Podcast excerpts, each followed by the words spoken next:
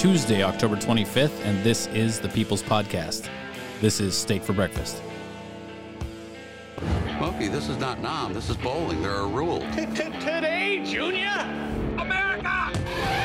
Steak. For breakfast! So stand by.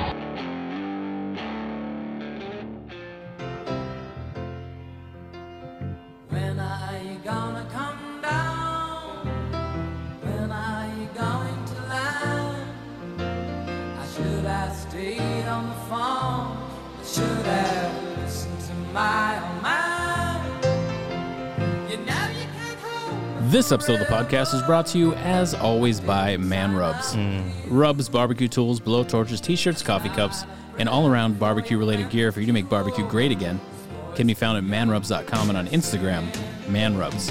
Use code STEAK15 for 15% off your order. Also brought to you by Stay Ready Gear. They're at stayreadygear.com and on Instagram, Stay Ready Gear USA.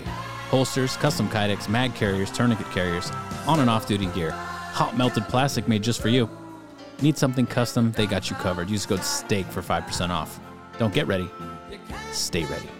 the Pillow King of Minnesota and the apparatus known as the My Pillow family. They've got a little bit of a overstock sale going on right now. Imagine that, getting ready for the holiday season. Dang. Yeah, I can't beat it. We've got the uh, My Slippers, Air Lindell's versions one and two, cow bed sheets, my dog beds, my robes, of course, my pillows, and Giza Dream everything. You enter promo code STEAK at checkout, you're going to get a big, big savings there. If you're more of a morning person, they've launched My Coffee. It's available in the bag, via the bean, and in the pod. You enter promo code STEAK there, you're getting 25% off your total order. MyPillow.com forward slash steak for everything sleep related. If you want the coffee, it's mystore.com forward slash steak, or you can talk to a qualified pillow representative, 1 800 658 8045. The top tier of ear gear and the world's most technologically advanced in studio recording equipment, specializing in headphones, can be found at Audeze. Whether you're gaming,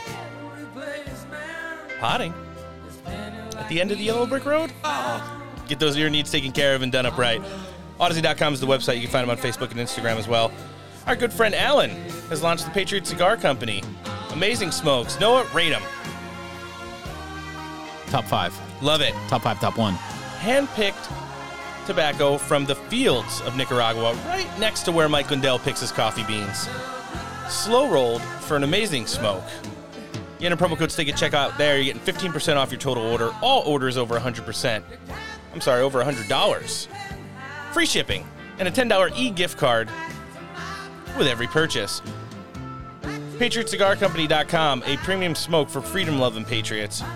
Mike down at West Coast Survival Arms has been servicing Southern California for over a decade. He's a licensed FFL you're into the tradesies and don't live in Canada. He's got a five-star rating. His newly redesigned, easy-to-use website is westcoastsurvivalarms.com. He's on Facebook Messenger and via the telephone 619-870-6992. Steak for breakfast backs the blue. We love our first responders and they're always working hard. While they're off duty, they're probably wearing gear from Mediocre Medic. Sweatshirts, t-shirts, flip-flops, fanny packs, and more. Stickers and patches for while they're on the job. Plus, they got a pretty fire IG. In addition to that, MediocreMedic.com is the website. Check them out. And last but certainly not least, the gold standard of tactical flair and home of the Zero Fuck Stuck. They've got some new stuff coming down the pike as well. Still don't know? Go ask Mark Joe Friday. Dumpbox.us. Find them on Instagram. Find them on Facebook. Friends, don't forget to follow the show on Instagram at Steak for Podcast Breakfast. There you'll find a link tree that'll take you to all our social medias, the website, our newest Substack, Telegram channel, and more. On that note, to all our friends joining us today on the Patriot Podcast Network via the Roku app, from the Twitterverse, Instagram, Discord, and now via our verified accounts on Gettr and Truth Social. Welcome. Tuesday edition, Steak for Breakfast Podcast, episode 181. I'm Roan. Noah's here. Yo. Antoinette's joined us.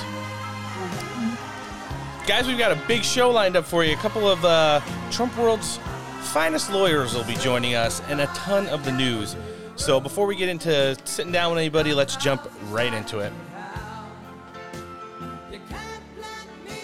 Mastriano was at the insurrection and he was photographed breaching one of the restricted areas. Is that okay?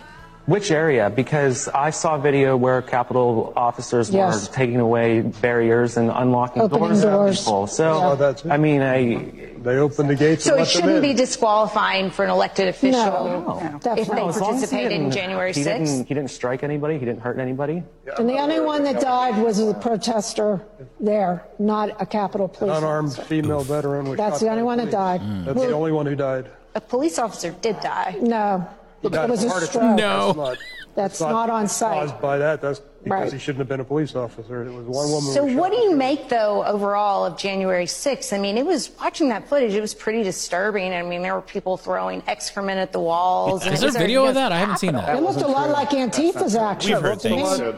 Except on a much smaller scale, it looked the same as the Black Lives Matter riots. That's what I saw the similarities to be. country, not just Minneapolis burns. Kenosha But so it's burns, okay just because burns. just because Like, one side that you No, disagree with. I'm it's saying okay Antifa for- No, I'm saying infiltrated. It's good for one. It's good for the other. Anybody I don't who see it harms way. anybody, anybody who caused property destruction, that needs to be dealt with. Yeah, but if on- you're there either making side. your voice heard at the Right. people's house, no less, Yeah. that, I, that's again, it's And a somebody waves you fundamental in the door. constitutional right of an American citizen, and people should not be being held political prisoner uh, because of it. For misdemeanors. That's East Germany. That's East Germany. Tactics. Yeah, that's what's scary. It was an actual fiery but mostly peaceful protest. And the other ones that, that were the op- Was the protest legitimate in your eyes administration, because I feel like, is using it as their Reichstag fire. Yeah. That's exactly what they're using it as. Mm-hmm. Wow. Yeah, that Do was a that was a pretty big. Is the protest legitimate? Well, a protest is a protest based on people venting their feelings about a certain topic. So, legitimacy, I mean, we've had people protesting over complete wrong information about uh, police action Mhm. that led to a death, Mhm. in which case the officer was 100% and legitimately uh, let off from any and all charges because the person had a gun, was trying to kill them, or etc. And people protested. Does that make their protest illegitimate?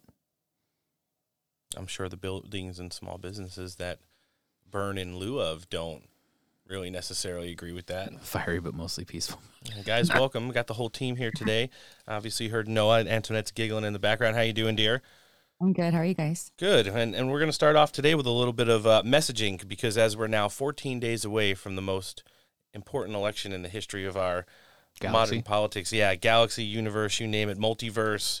Uh, here we sit. The Dems are pushing really hard back on messaging. You're seeing, you know, new alliances formed, ones that you might not have suspected uh, just six months ago when there was gonna, not going to be a red wave. And as it looks like a red tsunami is inbound, we're seeing big shift in the messaging here and a lot of, uh, well, dis, miss, and malinformation coming Mm. from the progressive left. Uh, well, supposed Republican, definitely never Trumper, and co-chair of the January 6th Sham Unselect Committee, Liz Cheney, did the uh, Sunday morning news circuit this weekend.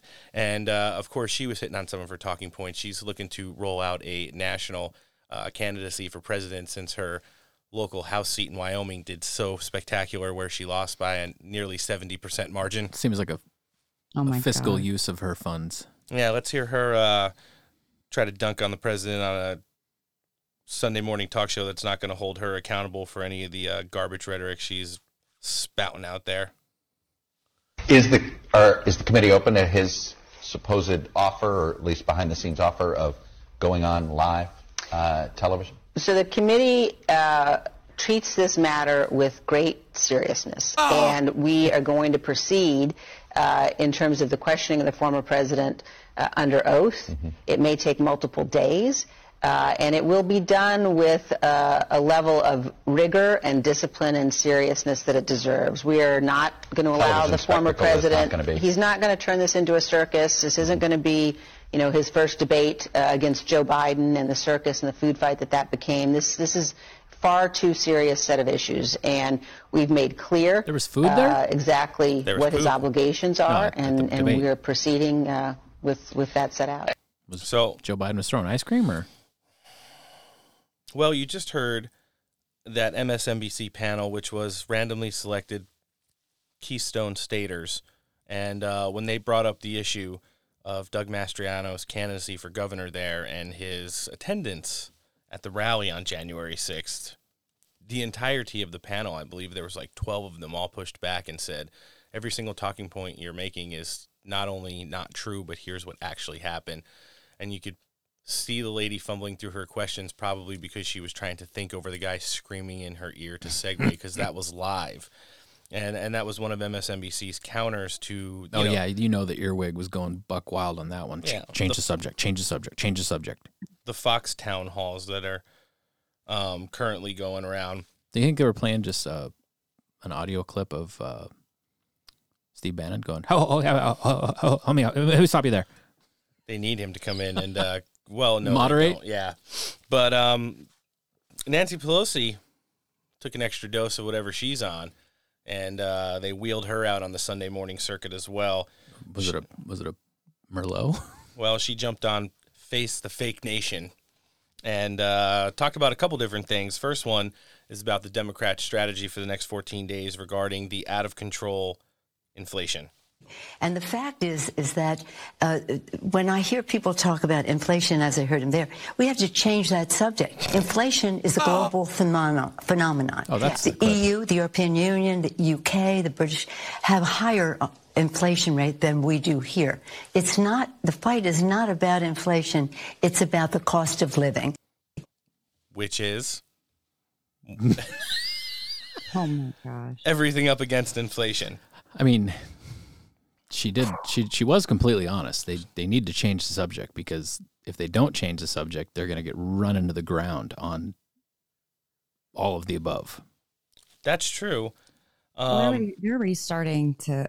It's hilarious. I was uh, trying to catch up last night because I've had a busy weekend, but they're already trying to set like the the narrative that this these elections aren't going to be safe or legitimate, and that the, you know, I'm just like, really? How are you going to go?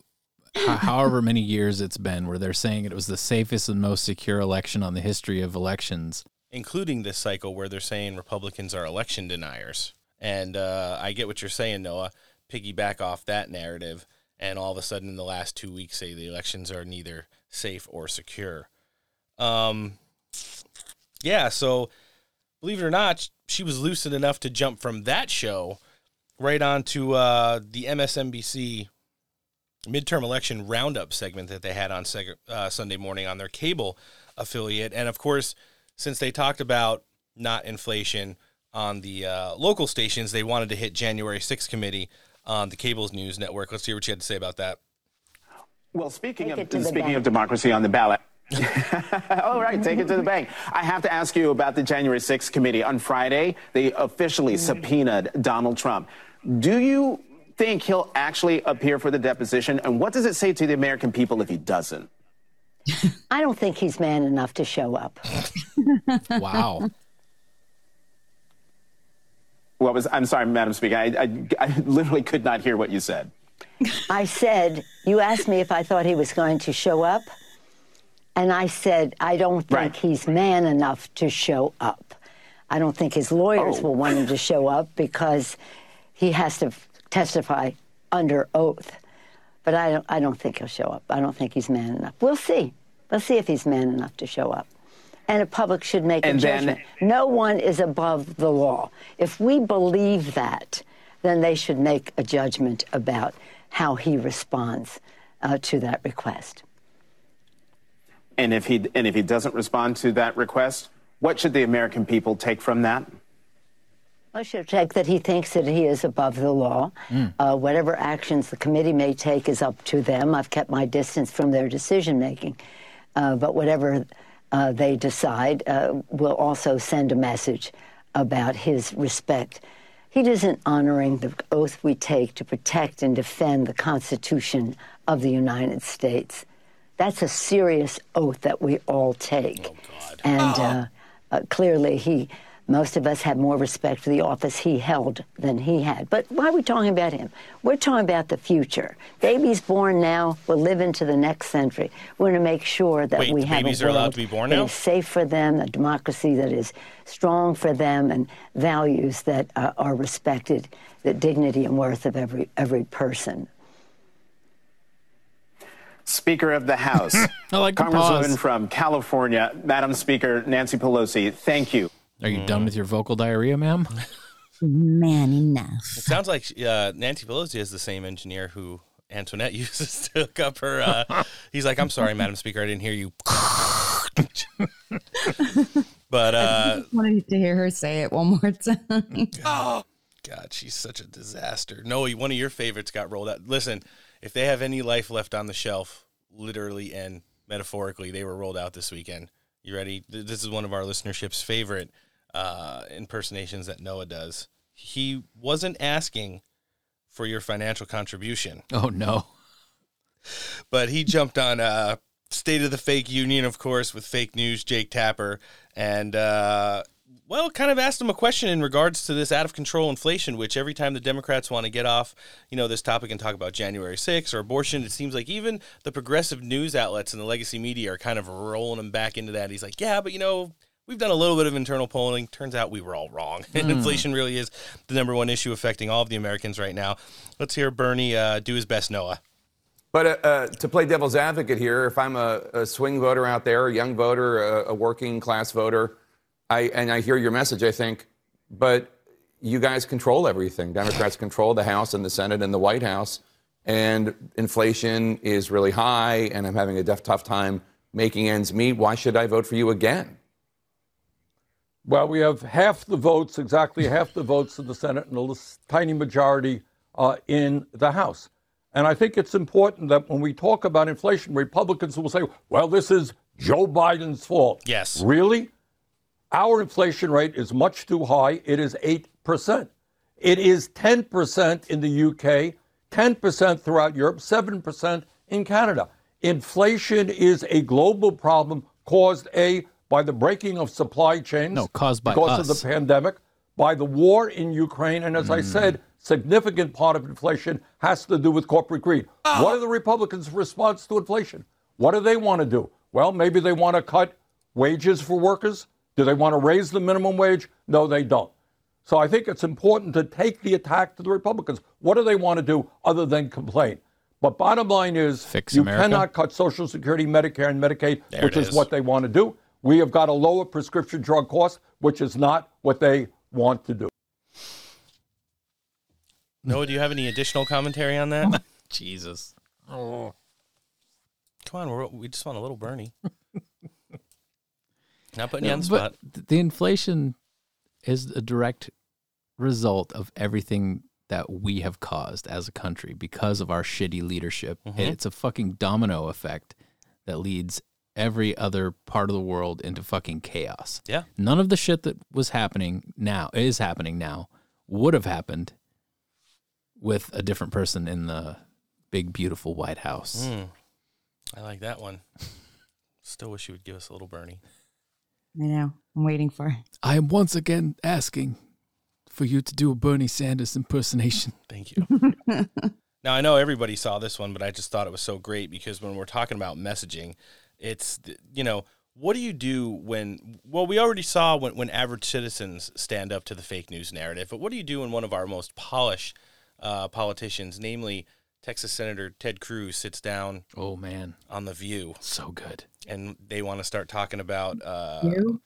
Yeah, Ted Cruz actually went on the View. Did they uh, think that they were gonna like sneak up, sneak attack him, and like catch him off guard and make him look stupid because they look It's stupid? so delusional. Like they actually, they probably did think.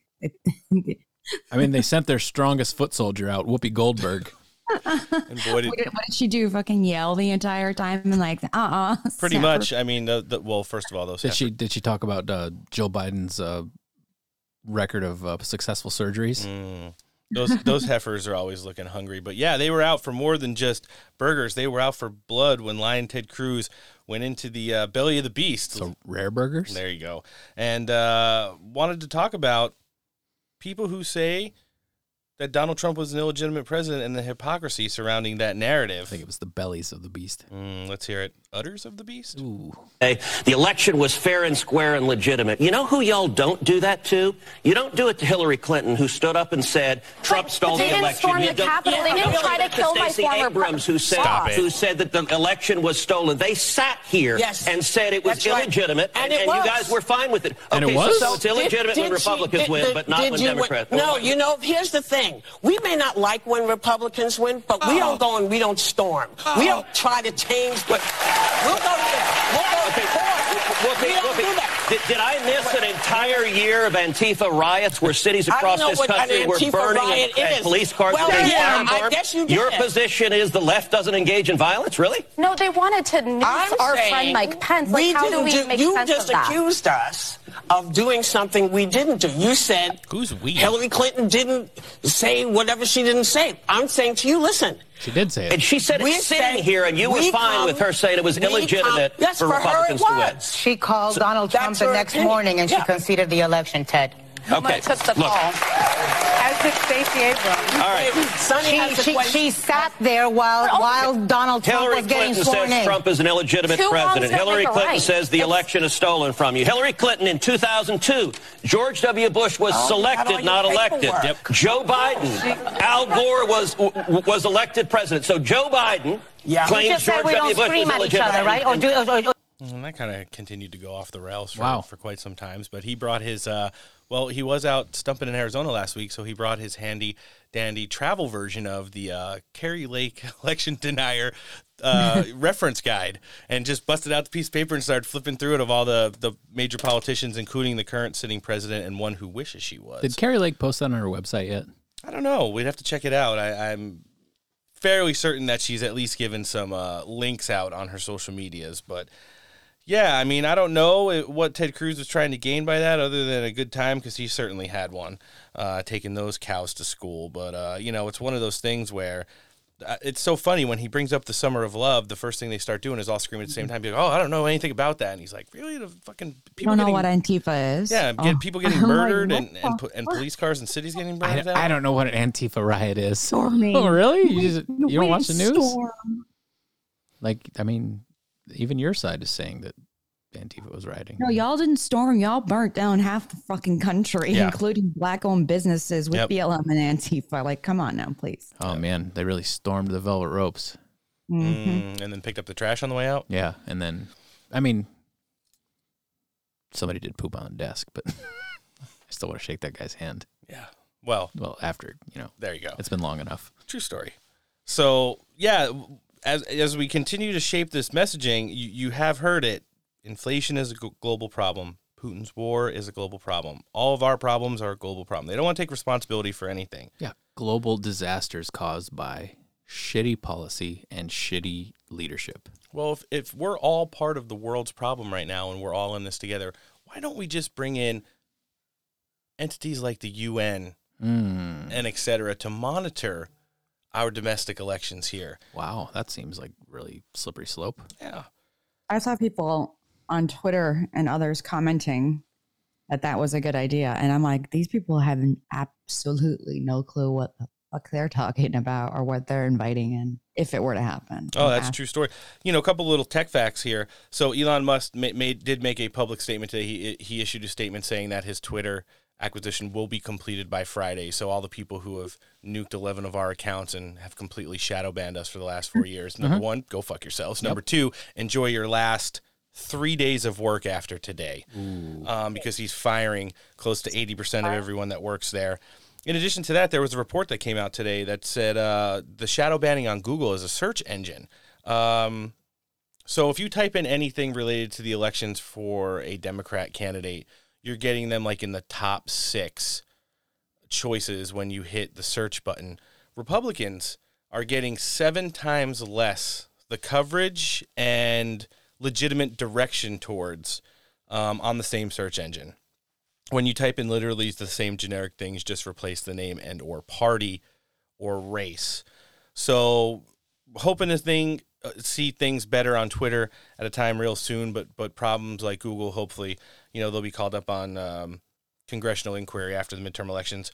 But getting back to those monitoring our elections with foreign entities, Nicolle Wallace actually had some absolute retard on her show yesterday, and they they literally got into uh, the legitimacy of this. Let's hear it. Through the papers this weekend. The threats to our elections in what two and a half weeks are so pervasive and they're so dire and they What? include violence. I mean, do you think it's time to ask for friends and allies to come over and help us monitor our elections? We used to do that in other burgeoning and threatened democracies.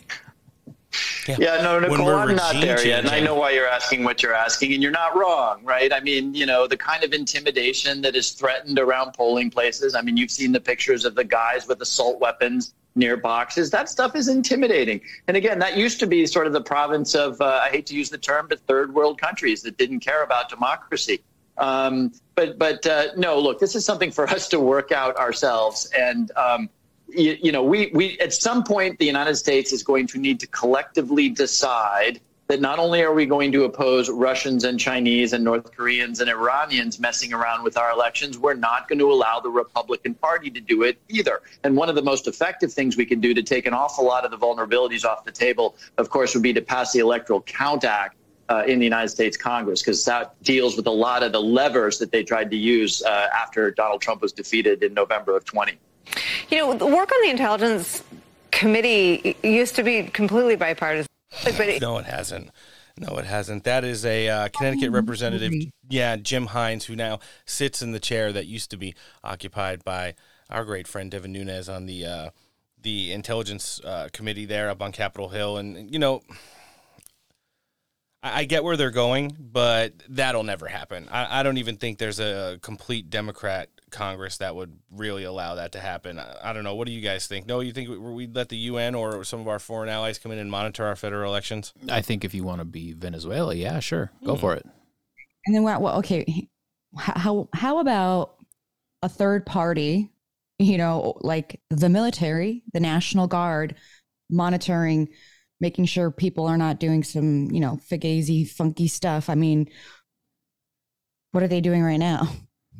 Yeah, I mean, it's been known for the last couple weeks that the U.S. Department of Justice, of course, and, and, and their corrupt head, Merrick Garland, is federally investigating ballot box watchers in Arizona because the news is saying that people are intimidated to go there and, and dump ballot harvesting loads into the boxes while uh, no one in, in real life has actually complained that there's people, you know, sit up there in lawn chairs kind of tailgating by the by the drop boxes in Arizona, making sure that people aren't walking in and uh, you know dumping a whole bunch of ballots. And in the cases where they were, they've had people that have pulled up there, and it's already been all over social media. People will come up and they'll have garbage bags over their license plates.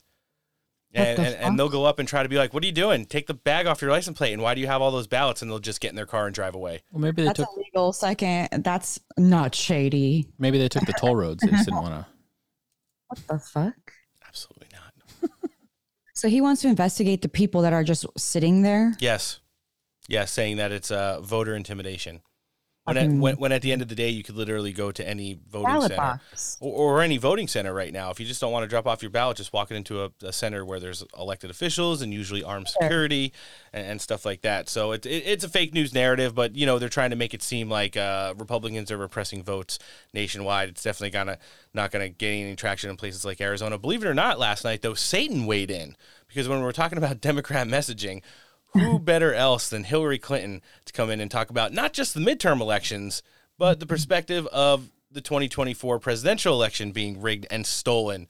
Uh, could be. Let's hear Beelzebub weigh in and uh, talk about this new narrative. Hello, Indivisibles. I'm here to highlight something that is keeping me up at night. And I know this group really understands what I'm about to say. I know we're all focused on the 2022 midterm elections, and they are incredibly important. Mm-hmm. But we also have to look ahead because you know what? Our opponents certainly are. Right wing extremists oh. already have a plan to oh. literally steal the oh. next presidential election. And they're not making a secret of it. The right wing controlled Supreme Court may be poised to rule on giving state legislatures, yes, you heard me that correctly, state legislatures the power to overturn presidential elections. Just think if that happens, the 2024 presidential election could be decided not by the popular vote or even by the anachronistic electoral college, but by state legislatures, many of them Republican controlled. But there's also good news in the face of this very real threat to democracy. Indivisible has launched Crush the Coup to make sure we're ready to defend democracy in 2024. They've put together a list of critical races in six key states and how you races? can get involved.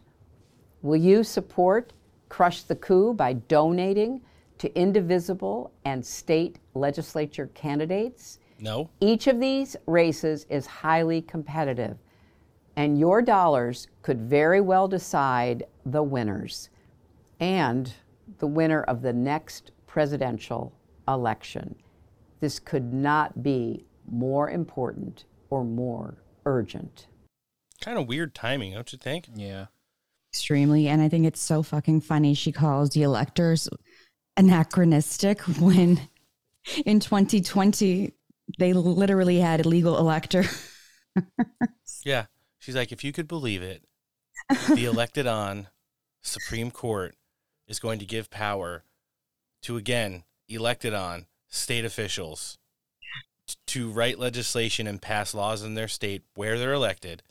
And said legislation must be voted on before it's enacted as common law. Gasp.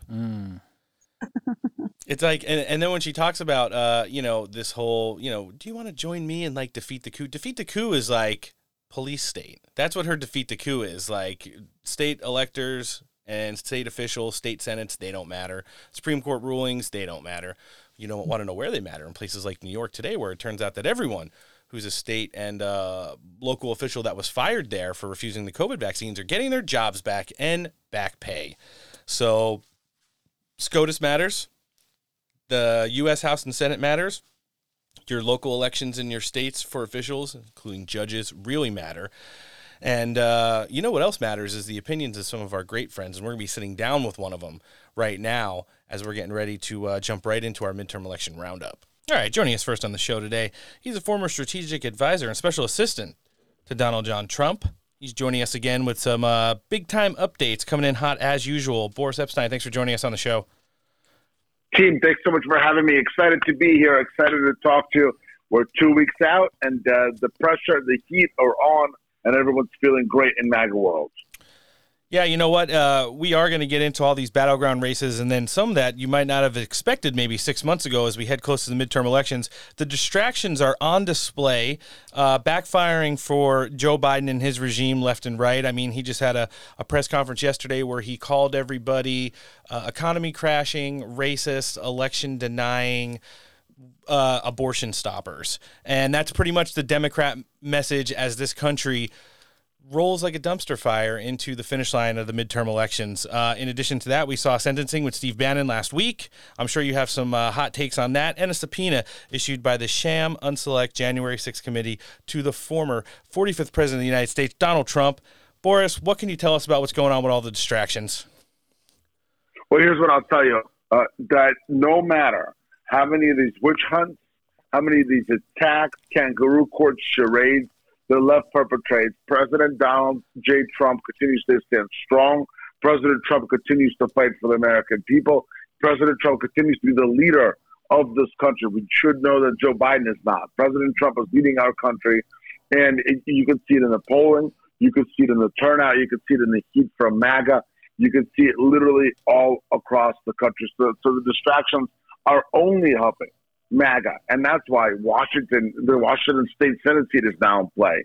New Hampshire continues to be in play, and why the House map is looking stronger and stronger and stronger for MAGA and the Republicans. All right, well, let's jump right into the battlegrounds. Our midterm election pronouns from the beginning have been 35, 245, and 53 minimum, but it may look like we might have a better night than that on November 8th. Starting out in places like Georgia uh, and, and Pennsylvania, we've seen Dr. Oz and, and Herschel Walker overcome a lot of negative press, a lot of fake hit campaigns, everything from like stuff with puppies to, you know, what's going on with Herschel Walker and his family. These guys have done the exact same thing that some of the people who had the strongest debates did early on, JD Vance and Blake Masters. They stuck to the issue, they stuck to the voting record, they stuck to Democrat policies and the candidates who were running on that side of the aisle. And it seems like that's really resonating with the people right now. January 6th and, and everything in between doesn't really matter when you have no money in your bank account, when your 401k is a third down, when gas prices are three times as high as when President Trump is in office.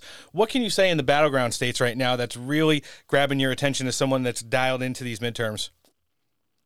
Well, look at Pennsylvania, where Dr. Oz is now up by almost five points, according to the latest polling that was just put out. That's the groundbreaking polling showing Oz who had been down to a weekend at Bernie's Fetterman, you know, sometime in the summer, but now pulling through and, and, and going out ahead.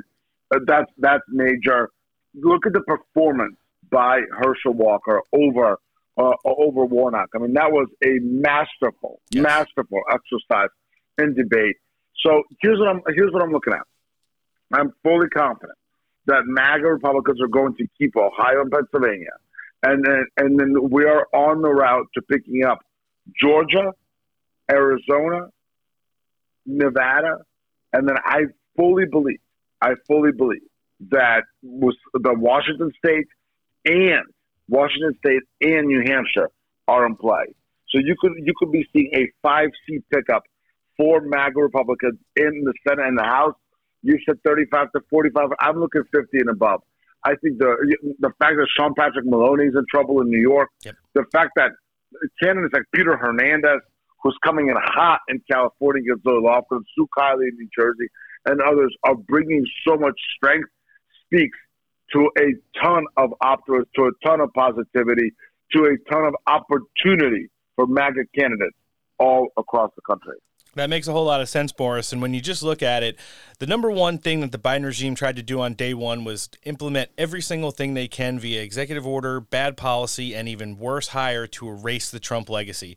The country basically found out in a very short amount of time, and now we're almost two years out, what the country looks like when you erase a lot of Donald Trump's policies and things that kept this country safe, prosperous, energy independent, had secure borders, was a geopolitical ally in the world and not someone begging our adversaries while our usual allies are out, you know, just kind of ignoring us. The CCP is thriving, Russia is thriving, Venezuela is thriving, Iran is thriving, and you have the United States and, and the average hardworking blue collar middle class people on their butts right now. Um, how much does it say for an election cycle like this where the Dems campaigned so hard that this was never going to be a referendum on their policies to have places like Washington State, Oregon, Connecticut, New Hampshire, and New York in play this close to the deadline? What it says is that the Democrats have failed our country, is that Joe Biden has been an absolute feckless disaster. I mean, and it continues day in and day out. His, his family, the only thing they're good at is profiting and grifting off the United States of America. Yeah. So, and what it also says is that because of outlets like yours, because of the new way people are receiving information. The American people are absolutely fully energized and they're absolutely fully aware of just how terrible the Democrats are and how much upside, positivity, and strength comes with electing MAGA candidates under the leadership of President Donald J. Trump. Uh, that's 100% it right there. Boris, I think the biggest thing we could have heading down the home stretch right here is like a big time pep talk. We've overcome so much over the last two years to get to this point.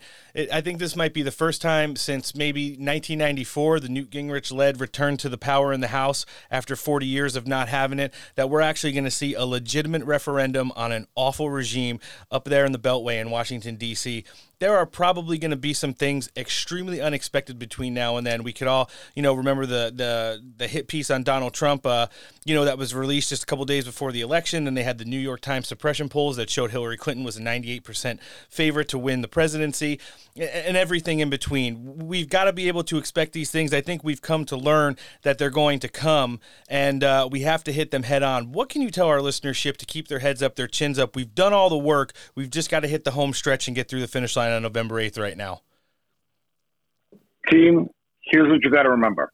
They're going to keep coming at us. They come at us every day. You know, there's a, a ridiculous, ludicrous sham trial uh, starting right now by Manhattan DA bringing another witch hunt in New York. Yep. You've got Tom Barrack on trial for literally nothing, while Hunter Biden is getting tens of millions of dollars representing uh, representing foreign countries, and we have unequal justice in this country.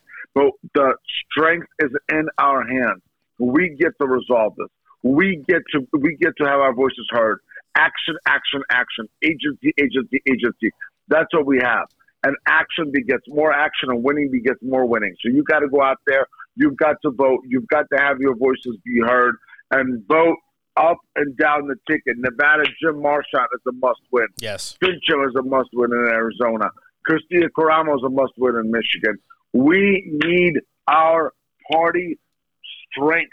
We need our MAGA fighters to be winning by big numbers, by huge numbers when push comes to shove on November 8th. And the way that happens is by each and every single one of you going out there, having your voice be heard, voting, but also telling everybody in your community, telling everybody in your circle to vote for MAGA candidates. And when they do, we are going to get our country back. Well, that's really resonated in places in like New York, which I'll be honest with you, six months ago, I would have said, like, you know what, that's wishful thinking, but I'll be honest with you, I can't see it happening. And then every week when I go out and see somebody get beat up, somebody get executed in a convenience store for not getting the cash out of the register fast enough, some mom or grandma get thrown down the stairs or pushed onto a subway track, I've really come around to think that like Lee Zeldin is running the race that needs to be run there. And, and, and I feel really good about it, just to where we're standing. We just have to continue to uh, finish the job, which is the most important thing.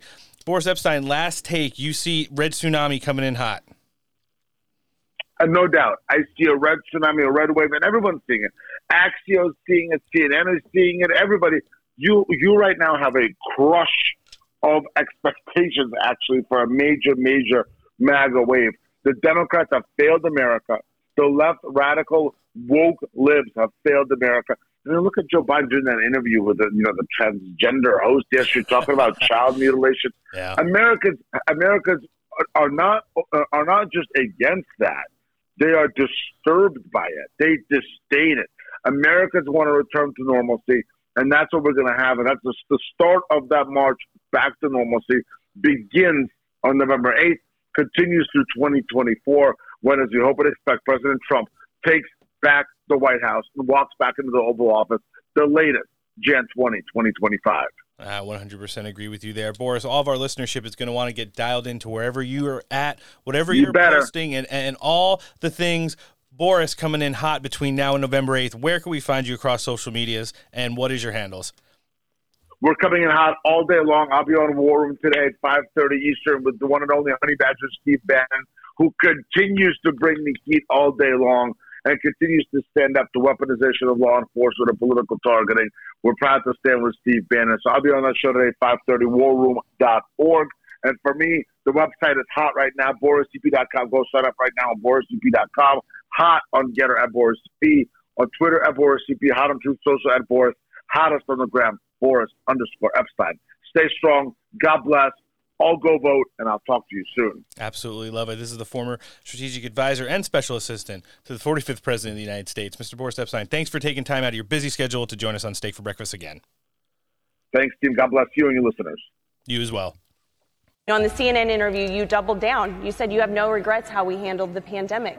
This, you were a champion of mandates and shutdowns, and our children suffered because of that. But I knew he still had purpose, and I fought for his life, liberty, and pursuit of happiness. I took on big government, and I won. He went on and became the first blind active duty officer to ever serve our country. We served for over a decade with him completely blind. Veterans need a leader and a fighter who will go cut through the red tape, who will cut through the government bureaucracy, who will make the government work for them and ensure that at the end user, that the customer, our, our American soldier, our veterans, gets everything that they earned. Our family, I had to take on big government and I won. That's what I will do for all of you. If you send me to Washington, D.C., I will be honored to earn your vote. You know, Senator Murray, you're not the mom in tennis shoes anymore. It's been 30 years. You've become a career politician. And our family lives with that sacrifice every single day. It's certainly why I'm in this fight as well. And so I, I want to ask, you know, Do you believe that me and my family are a threat to democracy, Senator Murray? Because tell everyone here today either that or disavow your campaign's dangerous rhetoric that has spent millions of dollars to attack and paint me as someone I am not. That's what's on the ballot this November. I am here to unify, to bring us together, to serve this country. This is not about politics. This is about the United States of America. She stood by Joe Biden with the American Rescue Plan and said, We are in a better place now. I, in every room I've been into in Washington State, I've been in all 39 counties. I've listened to thousands of voters across Washington State. I ask, Are you in a better place? They say, No, we are worse. For me, it was truly in that fight that I knew we have so much more to fight for. I have a record of taking on big government and winning. My opponent doesn't. She works for Washington, D.C., she is the image of big government. Washington State deserves better. They certainly do, and that's why it was heartfelt. Yeah, Trump endorsed Republican nominees like Tiffany Smiley is surging in places where we usually don't surge uh, this close to a midterm election, and that's in Washington State against incumbent radical progressive vote everything with Joe Biden and uh, Chuck Schumer, uh, Senator Murray there. That was part of um, you know her team's cut up town hall that they had recently and uh, empowered um, right now to use the narratives to push back on the inflation rates, uh, veterans benefits, the COVID mandates, the attacks on children. You know, as we're jumping into our midterm election roundoff, no better way to start it than we did with our great friend Boris. I'm so glad he took time out of uh, you know his busy schedule. Obviously, he said he's going to be jumping on the war room here this evening, but uh, took some time to come and slum it down here with steak for breakfast. So uh, let's get this thing rolling. I, am sure everybody last night, uh, well, yesterday in general, enjoyed a uh, better than average Mehmet Monday. Mm. Uh, polls are starting to show that Dr. Oz has pulled ahead of radical progressive handicapped hobo Shrek John Fetterman there. And, uh, you know, it, it's one of those things where I think we're starting to see the real numbers where, you know, a lot of the polling outlets used repression polls to see if these candidates would fall off, but they've run on such good messaging and, and, and such good platforms, and a lot of them with the endorsement of Donald Trump uh, continue to surge. Dr. Oz jumped on with Tucker Carlson last night. It was a short interview, a few minutes, so I pulled the entirety of it. No better way to come off another successful Mehmet Monday. And uh, as we round out the month of October here, than to uh, pay homage to the good doctor who's looking to be the next senator in Pennsylvania. Let's hear it. Increased violent crime in the state of Pennsylvania. Did they not think that anyone was going to notice that? when they put this man up for office? Well, it's shocking when you hear Krasner speak there about a city he thinks he's protecting. But I've been in Philadelphia a lot during this campaign. I, I live in uh, in Philly. I went to school in West Philly, and you actually talk to the people there. What they say is they don't want to be part of a white woke experiment, a social exactly. experiment where they're left with the consequences. And Fetterman, to your point, said that if he had a magic wand to do anything he wanted to, his goal would be to release murderers from life in prison. played it last now, week. Tucker, can you mm-hmm. imagine having a magic wand to do anything you want? I mean, you could take yeah. care of inflation, although you don't need a magic wand for that. But there's lots of Ooh, things I you like could that. do. But releasing murderers from life in prison without asking uh, the families what they think, and oftentimes voting against the other members of the parole board, even other Democrats, is not aligned with the values of Pennsylvanians. Yet that's the position he has taken.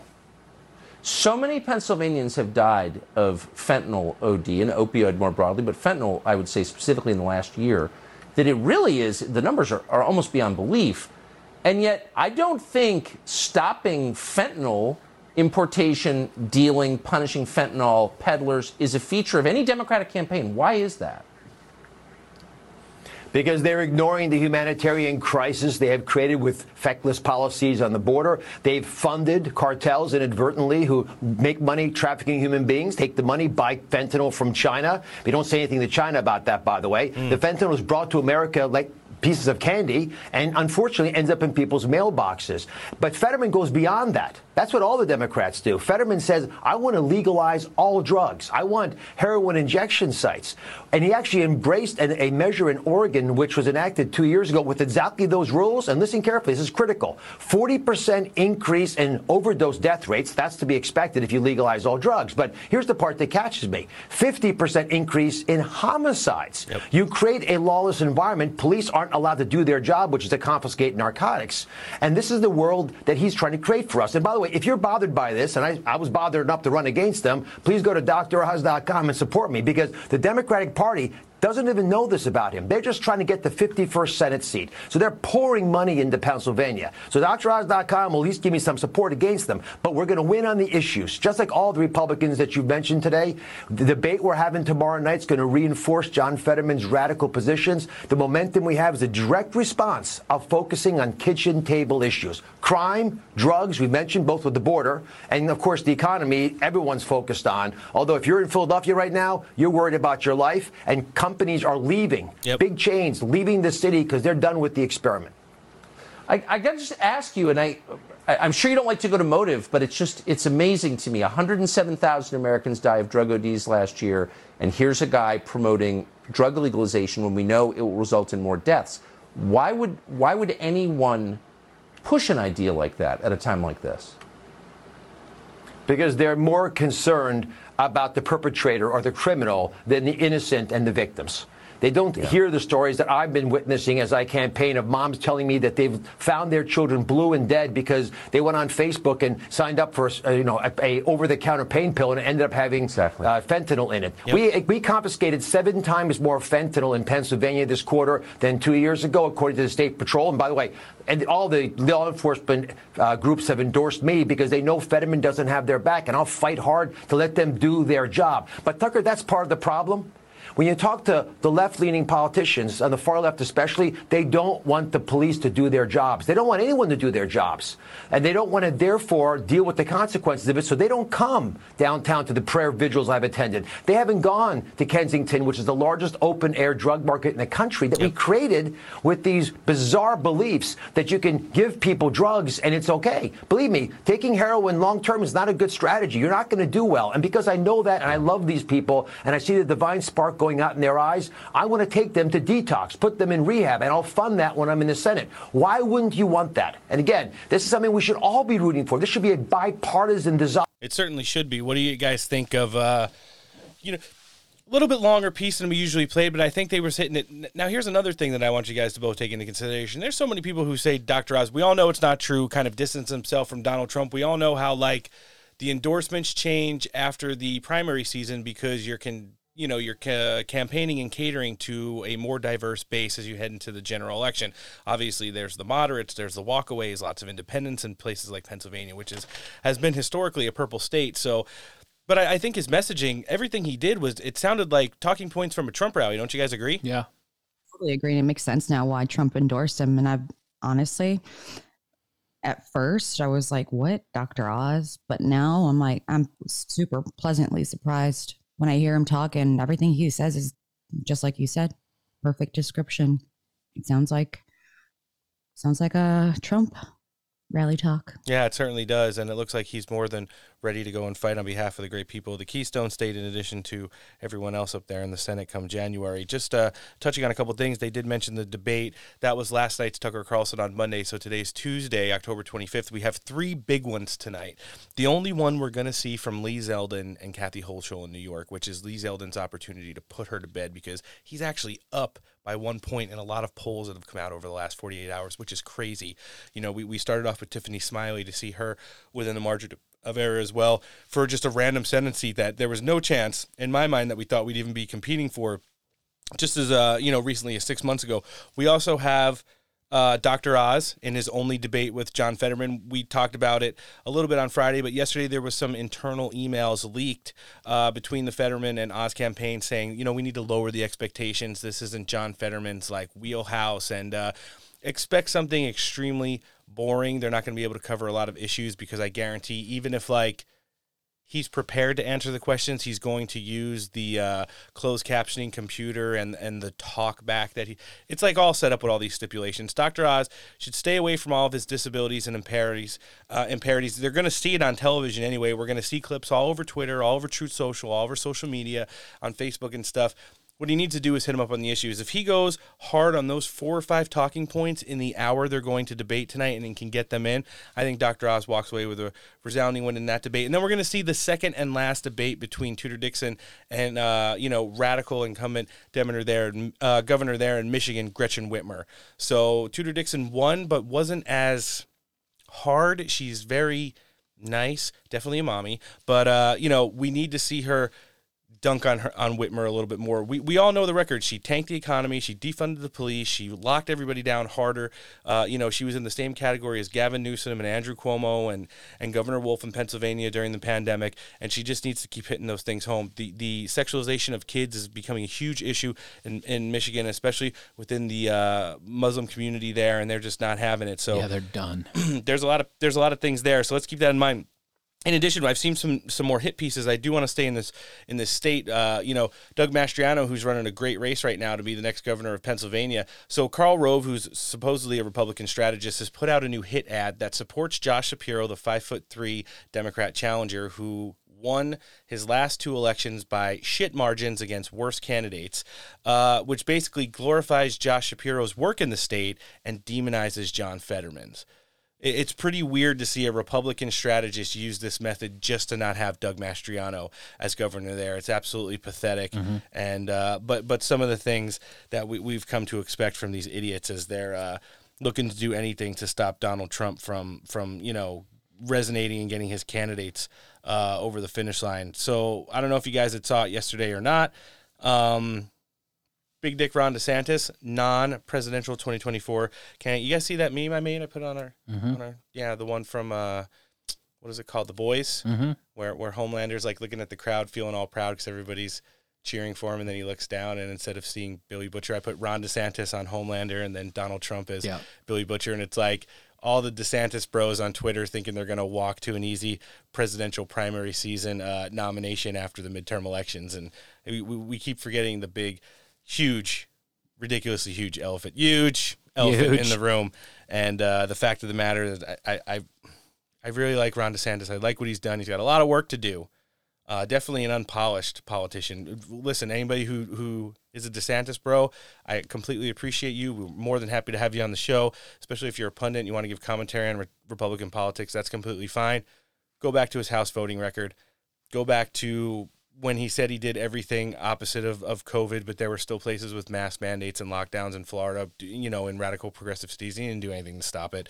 Uh, you know, there were other places like Georgia, uh, Georgia and the Dakotas, you know, and places like that, Oklahoma, that were open before Florida too as well, which is all fine. I'm not taking anything away from Ron DeSantis. Ron DeSantis is a firebrand. He's he's come to the forefront of the Republican movement.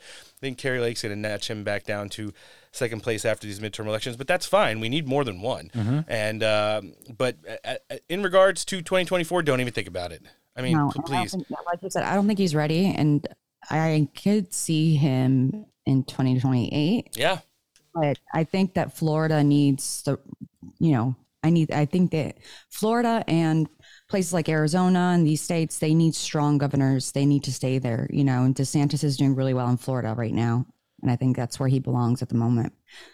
historically, you, you eke out that Ron DeSantis win last time against the the crackhead who was who was giving guys blowjobs and passing out, right? So so that's that's last time. This time, I think he's going to get. I think he's going to win six to seven points, which would be like a ridiculous landslide in politics these days, since everything is usually like 48 52 47 50 you know that's that's kind of the way elections are these days um you go and step away to, to run for a presidential bid and force a special election in Florida for the governor's race, historically speaking, it's going to boomerang back around. You're going to get a Democrat in there, and they're going to ruin five or six years of his work um, and completely erase everything. And Florida will be mediocre again. And the entire Republican apparatus in the state is going to have to work triple the time to keep everything in place because you're going to have a governor that's working directly against them. Um, but they had a debate last night, Ron DeSantis and Charlie Crist, and uh, they kind of got into it a couple times. DeSantis won resoundingly. he has the track record and of course the talking points. Let's hear a couple things from him. This one's regarding uh, all this gender mutilation and uh, kid confusion stuff that's going on inside and outside the classrooms. Let's hear it.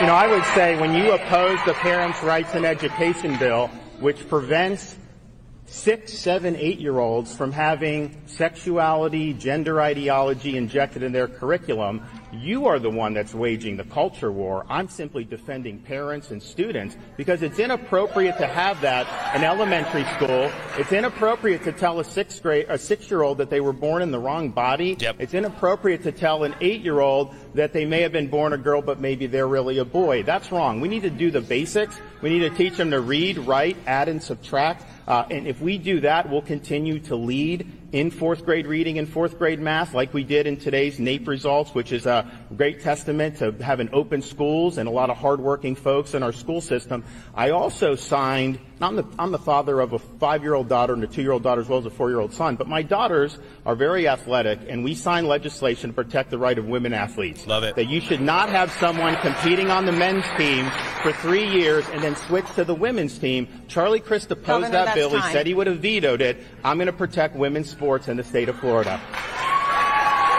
Good talking points there Mm-hmm. from, from from the current governor, and, and and I do listen when he says those test scores from Florida that came out for my children's age range and that they're leading in the nation. I get jealous. Mhm. I get jealous. We're, we're we're in the bottom quadrant, as Donald Trump likes to say it out here in Southern California. You know, we we pay the highest taxes, especially in regards to school. Pay like thirteen thousand dollars a kid out here, and uh, you know, my kid, my, my you know, you, you yeah. don't teach them anything but social justice and about their sexuality, well, the teacher's sexuality, and you know, grooming them. Basically, I mean, is it really a surprise at no, this it- point? it's not, and I'm glad that uh, you know we live in an area where school choice is enacted, and we were allowed to send our kids to a to a charter Okay. school. We did have a more conservative board there. They weren't for vaccine mandates for sure. Like as soon as Gavin Newsom opened every excuse me thing back up, we we got out of the uh, masks. Never never was a was like once they went back to in person learning, they figured like okay, we don't need masks. We're back in school, Mhm. and uh, you know I don't hate that either, but. Uh, yeah, those test scores are something that I'm pretty jealous of. I'm well. I mean, you got to be able to do the work, and that was the biggest dunk of the day that Ron DeSantis had last night on, on Charlie Crist, talking about how many days he actually showed up in this in the uh, you know Senate to do his job. Let's hear this posterization real quick. So we had the border that was in much better shape in January of 2021. The Biden administration reversed almost every policy that was in place, and they opened the floodgates. That's why we have the problem. It's not from some phantom piece of legislation. And you know, I hear Charlie Crist talking about some of this other stuff. You know, he as a congressman made $174,000 a year. You know how many Hmm. days he showed up to work in Washington D.C. this year? 14 days. Imagine that deal for you. You show up 14 days and you make over 100 grand. That's the type of That's effort time, this guy puts into actually doing his job. It's a good point, and you know it was a pretty progressive moderator there. She like slammed her hand on the desk at the end and like shook her head like she was pissed off. But it's the fact of the matter. Nancy Pelosi enacted that uh, you know remote voting, and there was there was people in the House on the Democrat side who are on fucking cruise ships and down in like you know the Florida Keys vacationing and doing all this other wild shit, and they're voting for policies that were that have absolutely crushed this country over the course of the last two years. I thought you know that was a really good point to make up, and it talks about the job that these people do. We saw Kari Lake last week point out that you know in this fiscal year that that just came to an end. Katie Hobbs, the you know current uh, state legislator there, showed up to work 19 times. Mm. And uh, she asked, like, well, how do you know that? Because someone who works in the state capitol uh, went and pulled her profile and she scanned her card to go into the bu- building 19 times in the last fiscal year. So it's like, yeah. Apparently, she had a lot of sick leave. She she had receipts to back it up, and I liked it. Um, switching gears now and, and staying in that thread though, Kari Lake, uh, she sat down for a town hall this weekend, and it was it was announced randomly from the, the NFL home office that if Kari Lake is elected governor, uh, and when she's sworn into office, which would be less than a month from when the Super Bowl was played, the NFL would consider moving the location of the Super Bowl from Arizona uh, if Kari Lake decided to do what she said she was going to do in the first hour of her governorship, which is declare an invasion on the state of Arizona, uh, declaration of Really want like nobody to watch and just completely. they have chased so much of their viewership away, and it's just absolutely incredible to see them put out some ridiculously partisan bullshit virtue signal like this. Uh, you know, they still let people on teams. I, I see everybody's pretty much gone back to normal with their uniforms. More people are, are worried about who play in the NFL. You know, the young kids that pretty much participate in the game about being stylish, like you know Versace cleats and gloves to match. But you know, you see like one or two douchebags on a team that have fucking big ass Black Lives Matter, like right on the rubber at the bottom of the the base of their helmet in the back, and I'm just like, why? Mm. Everybody knows. Just stop. You know, it, it, it's an it's it's it's gotten embarrassing. It is. It's cringe and it's embarrassing. Nobody, they're not there for that shit. Like, keep that away from what you're supposed to do. Yeah, I mean the, the football team that I like this year is six and one. I haven't watched a game yet because I just you know I'd rather watch college football where the kids aren't allowed to do stuff like that, and uh, the game's more pure and less telegraphed. But sticking in the thread right here, Kari Lake sat down for a town hall over the weekend. She was asked about this issue, and uh, of course we're all going to absolutely love her answer. But let's hear it. Let's jump then to the fallout. We know that there's been a history in Arizona with SB 1070, with boycotts in Arizona. We know the Super Bowl at one time was pulled over the Martin Luther King law. You're going to, you would be inaugurated, you would be sworn in a month from the Super Bowl being here. If the NFL were to threaten they're going to pull the Super Bowl if you do that, would it make you waver in your decision? You want to tell me that a bunch of football teams owned by billionaires are okay with fentanyl pouring across our border at a record level, mm. killing our young people? Number one killer right now is fentanyl, 18 to 45. It's killing a generation of people. If the NFL is okay with that, then they got to do some soul searching. I don't think the NFL is that stupid. I really don't. So you're, you We wouldn't be concerned make about sure that? that we're stopping the cartels. Okay. No, I'm not concerned. Okay. The people of Arizona is who I work for. And that's why I'm here with you today, Mike. This is a job interview. This should have been a debate, and we are doing a job interview. And you, the people of Arizona, are the hiring agent. I will be working for you. And unfortunately, my opponent doesn't have the courage and doesn't have the respect for the people of Arizona to show up here, sit on this stage, and take these same questions. But I'm not going to be taking marching orders from the NFL. I'm taking marching orders from the people of Arizona who are tired of their children getting their hands on the most deadly drug this country's ever seen. Mike, I, I talk to parents all the time. The hardest thing in the world is having a mother come up to you and tell you that she lost her 19 year old Mm-hmm. because he took a pill. He took one pill. He didn't know it was a fentanyl pill. He didn't know it came from Mexico, from the cartels. He's gone. Think about what we, and think about out there what you have accomplished since you were 19. There's no amount of money that can ever bring a child back who's lost his life to fentanyl. And the thing is, we don't have to have these senseless deaths. We're being poisoned by the cartels and the CCP. The communist regime out of China is behind this. And if you don't think that they can take down a civilization and a country over drugs, with drugs, then you need to do a history lesson. And you got to look at the opium wars. They brought down dynasties with drugs, Yep. and they're trying to bring this country down. I am a mama bear at heart, and I will fight tooth and nail to protect our children. I don't want to have to face another parent who's lost a 17 year old son, a 19 year old daughter, a 20 year old daughter. We're losing our future, Mike.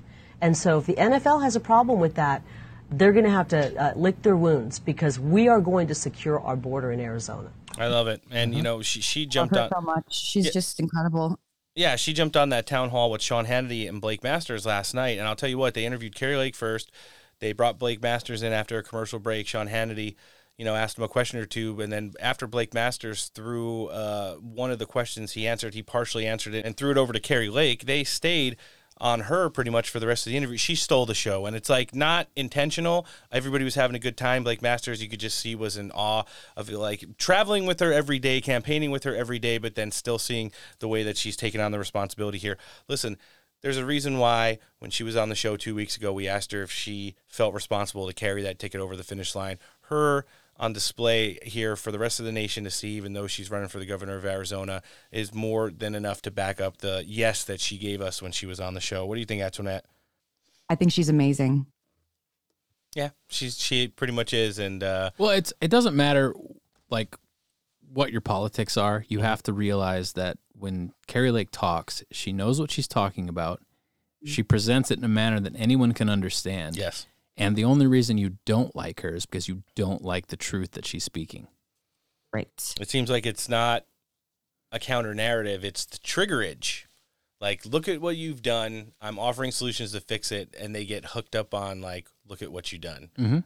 A- and, you know, she brings up that we've had heart to hearts with Kari on this show. She's talking about someone in her family. She already told us that she had a a cousin or a nephew uh, die from an- a fentanyl overdose where they thought they were buying Xanax pills off some local Mm. dealer on Facebook and wound up ODing and and, and yeah, that's, that's awful.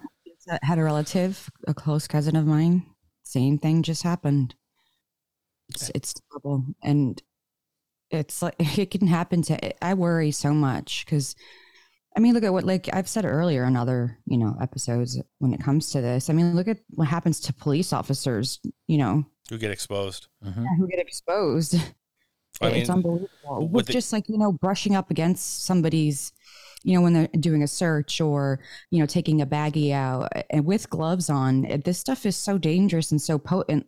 Gosh, you know, my, my kid can rub their hand on something in public, and Yeah. And that'd be it. I mean, I was just gonna say we all have small kids. and, Like we all know, like anything that looks like candy or like a Flintstone vitamins, dude. If our kid finds it, regardless if it's on the floor or in their classroom or in like somebody else's car, they're gonna take that thing and pop it right in their mouth. Mhm. You know, I saw my kids the other day. They were like Free like candy? Oh, they were walking through the kitchen, and my son found like a, a chewable vitamin that was on the floor for at least a couple days. I don't know how the dogs missed it. First of all, my son just picked it up, just threw it right in his mouth, and I was Num num num. yeah. Then like, what do you do? You literally have not even there's not like seconds to minutes to to do something about it if you ha- if you have Narcan. But who the hell is carrying Narcan? You know, in their house. Yeah. I wonder. Um, you know what else I wonder is will Gretchen Whitmer be defeated by Tudor Dixon? She was on with, I, yeah, yes. we, we all hope so, and, and and are loving the campaign she's running right now. Like I said, debate tonight. We've got Oz Zeldin and Tudor Dixon. Um, let's hear her on Maria this weekend talking about getting off the Biden Whitmer train. your take on the energy policy of this administration and what has been the impact in Michigan? Well, good morning, Maria. Thank you for having me. Boy, when you look at Michigan, Whitmer and Biden are exactly in the same court when it comes to energy. She is trying to shut down a pipeline in the state of Michigan. You've seen this with the Biden administration with the Keystone Pipeline. Well, Line 5 right here in Michigan, Gretchen Whitmer has been going after for four years now. She's still saying she wants to shut this pipeline down while people are about to pay the highest prices they've ever paid for energy and heating their homes this winter. We've already had many inches to almost two feet of snow in the upper peninsula. That's where we get our propane to heat homes is from line 5 in the upper peninsula. She wants to shut that down and increase prices. She's talking about economic development in the state of michigan but that's 80% of the jet fuel out of our detroit airport and she's willing to have those prices go sky high. She doesn't know what she's doing when it comes to energy but she knows she wants to be married to the progressive left and biden policies. When she was running before when but joe biden was running in 2020 she said she was riding in, with biden and everybody has a seat well none of us want a seat on the biden train anymore let us off we want to make sure whitmer does not have another four years in michigan And that's a good point right there. I mean, uh, If you're riding for Biden at, at this point, you've got bigger problems, like Yeah. mentally.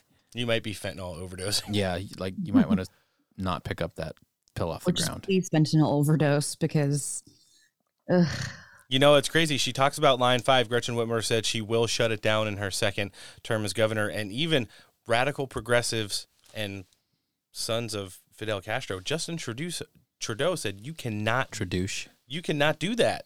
You cannot do that because it's a it's a joint effort between Canada and the Great Lakes states that that Line Five pipeline and uh, like I said, it, a lot of Canadians you know heat their homes with the propane that's brought in from that, and it would absolutely cripple uh, you know their energy economy there, much the way ours is getting crippled right now. But you know, in line with the Biden agenda and, and the fracking that goes along with propane and natural gas, uh, which she also said she wants to completely terminate in the state, a huge component uh, of of their workforce there. We're looking at some things. Uh, you know, it might be the blue collar, middle class, you know, people in the energy injury industry that get Tudor Dixon uh, over the finish line on November 8th, which would be an in- interesting component of it as well.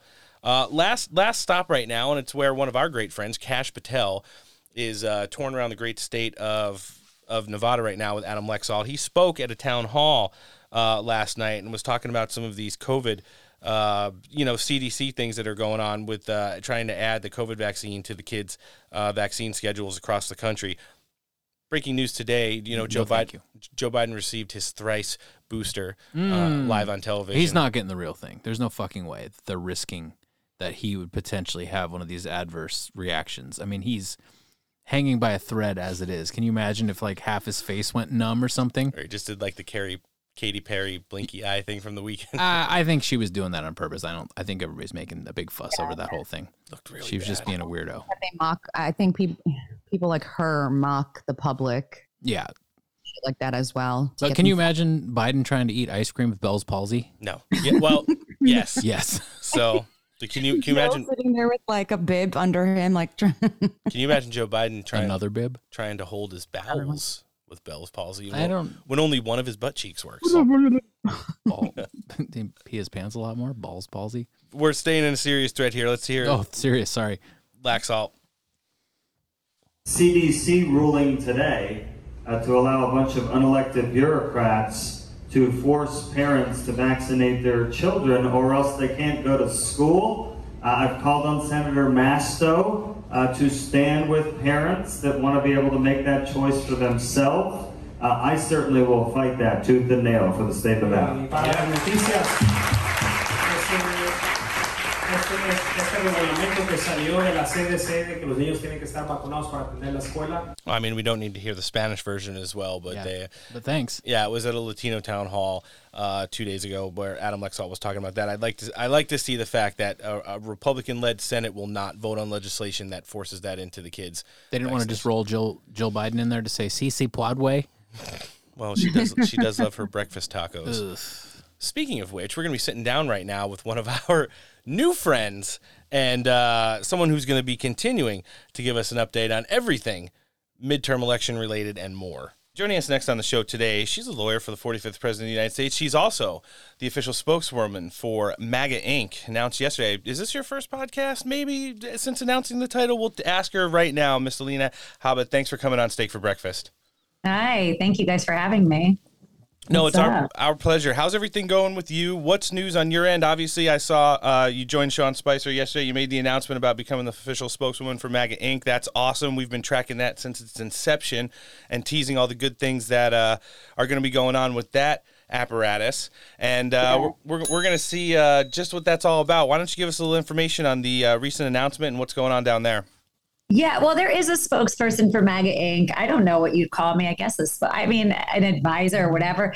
You know, I've been involved in this, uh, unfortunately, uh, political dilemma that we find ourselves in in the country. I feel like for a really long time, and um, being Donald Trump's attorney, you can be one of two people, right? You could be the person that goes to court, barely talks to their client, or you can be somebody who gets integrated into so many different things. And unfortunately, because of who he is, a lot of his lawsuits become political. And it kind of was an easy transition. I feel like I've been doing media for, you know, it's been over a year now for him. So it was a natural progression of things. And, you know, um, if my voice can be used to help uh, America First candidates to kind of push them over the the finish line in the next two weeks, then you know all all the better for it. I'm I'm here to help. Yeah, and that's one of the things where uh, we've definitely been keeping track on. Now we know that uh, MAGA Inc.'s going to be involved in several of the big races heading down the uh, pike here as we're now 14 days out from when people are going to the ballot box on November 8th. What are some of the races that you guys are uh, heavily involved with right now, and what's some of the support you're looking to give some of these Trump endorsed America First candidates as we're getting ready to uh, flip the House and Senate and bring in a whole bunch of new great governors? Well, you guys have a picture, a, a, sign right behind you of Kari Lake. You know, we, we're we're definitely um, behind them. I think everybody knows Oz is a big candidate that they've been helping in Pennsylvania. Um, the list goes on and on. And sometimes it's not even about endorsing um, through MAGA as much as Donald Trump's rallies. And I spoke to this last night.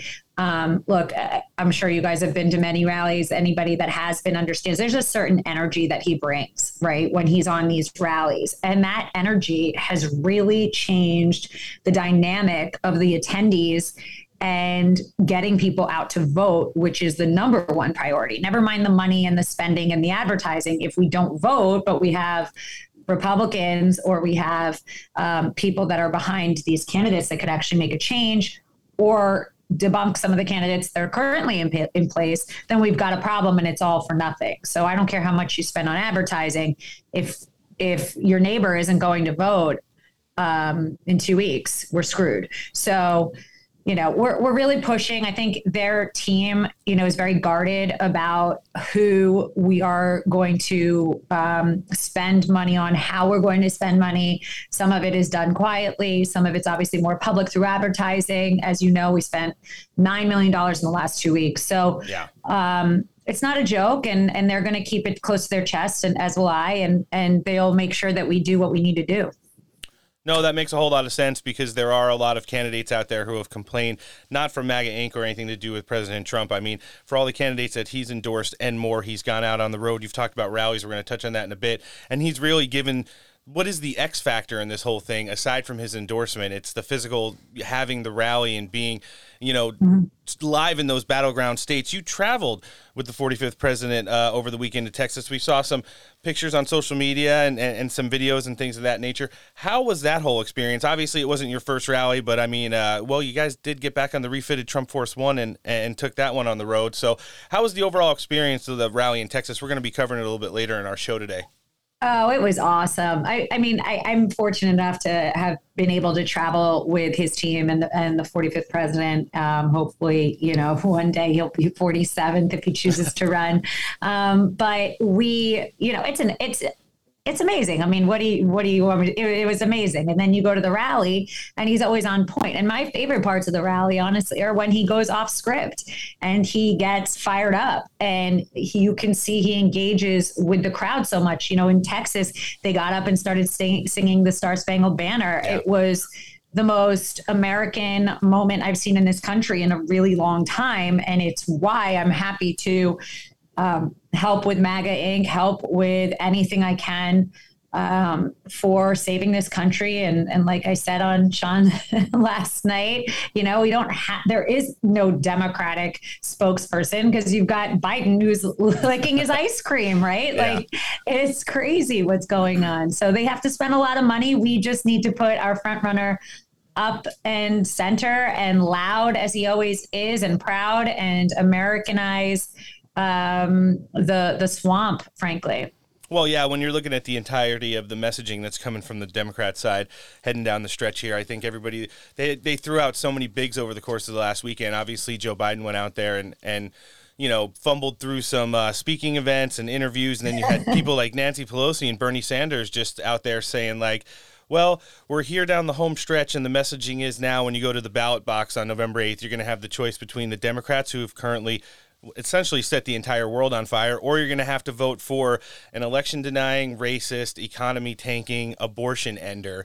And, and if that's gotten to the point to where like the economy's so bad, geopolitics are so bad, the southern border's wide open, crime is rampant, fentanyl deaths are at an all time mm-hmm. high, and the messaging is racist election denying abortion enders. I mean, they really have no platform. They really have no message. The best thing about being, uh, you know, connected to President Trump is when he gets out there on the road, he circles back to how his policies directly affected the American people, the hardworking blue collar middle class. You see it in candidates like Walkaways, J.D. Vance, and people like Kari Lake who have come over to the, you know, Make America Great and, and America First movement and, and Right. really spun it into things that have gotten, you know, absolute popularity with the people knowing that those are the policies that made this country, you know, the best place on earth to live.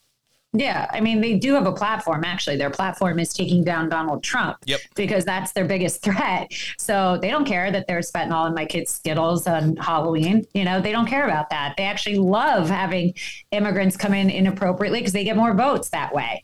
You know, that's why they want open bor- borders. Uh, the, the idea that they're going to be voting, but people that are have been coming the right way and don't have a right to vote um, because uh, of citizenship, it's just absurd to me. This country's upside down. It really is. No, we're at that point right now. Alina, I do want to touch on some of the stuff we saw that, well, it's the, we call it the sham January 6th unselect committee on this show. I believe that's kind of in line with the president's messaging. We saw them issue a subpoena last week, kind of a nothing burger October surprise, as been the entirety of that whole, Yeah. you know, circus that's been going on there. We saw Liz Cheney go out and make commentary that she said she may have to run for president in 2024 just to stop. like, that's going to do anything. Donald Trump. Please run. Yes. Please run, Liz. Yeah, we need some comedy. Oh, we could definitely tell you're friends with Kash Patel. He, besides Hillary Clinton, I think he wants Liz Cheney to run equally as much. We could get so many more Doctor Evil jumpsuits for her. Wait till you hear the banger I've got from her later. But Donald Trump issued a statement on Truth Social this weekend, and it kind of goes down that path. And in, with the issuance of that subpoena last week, who is going to enter the Trump quicksand? Many have tried, leaving them permanently damaged or never to be heard from again. End quote. I mean, I, there's not too much uh, basis to say that's a false statement. The Trump curse is real, and pretty much all who have tried to uh, make an attempt to stop him has, has pretty much ended up in flames or, or just in political obscurity, if not worse. I mean, I, I know this stuff rolls off his back. He he's come to accept it as part of like if he's going to be the leader of the forefront of the nationalist, you know, uh, America First movement, then this is the things that he's going to have to incur on behest of him and unfortunately his family, all of his friends. I mean, you know Yeah. how many people we we have people on here every week. They seem like they're the nicest people in the world. We have great titles when we introduce them: former senior White House advisor, special assistant to the president of the United States. Oh yeah, the FBI came to my house for like the fifth time and like took all my electronics again. It's like this is where we're at right now. What's some of the commentary you can give on, on where he's at right now on the legal side of it and how you guys are fighting back on you know all of these personal attacks that are coming uh, you know down the pike?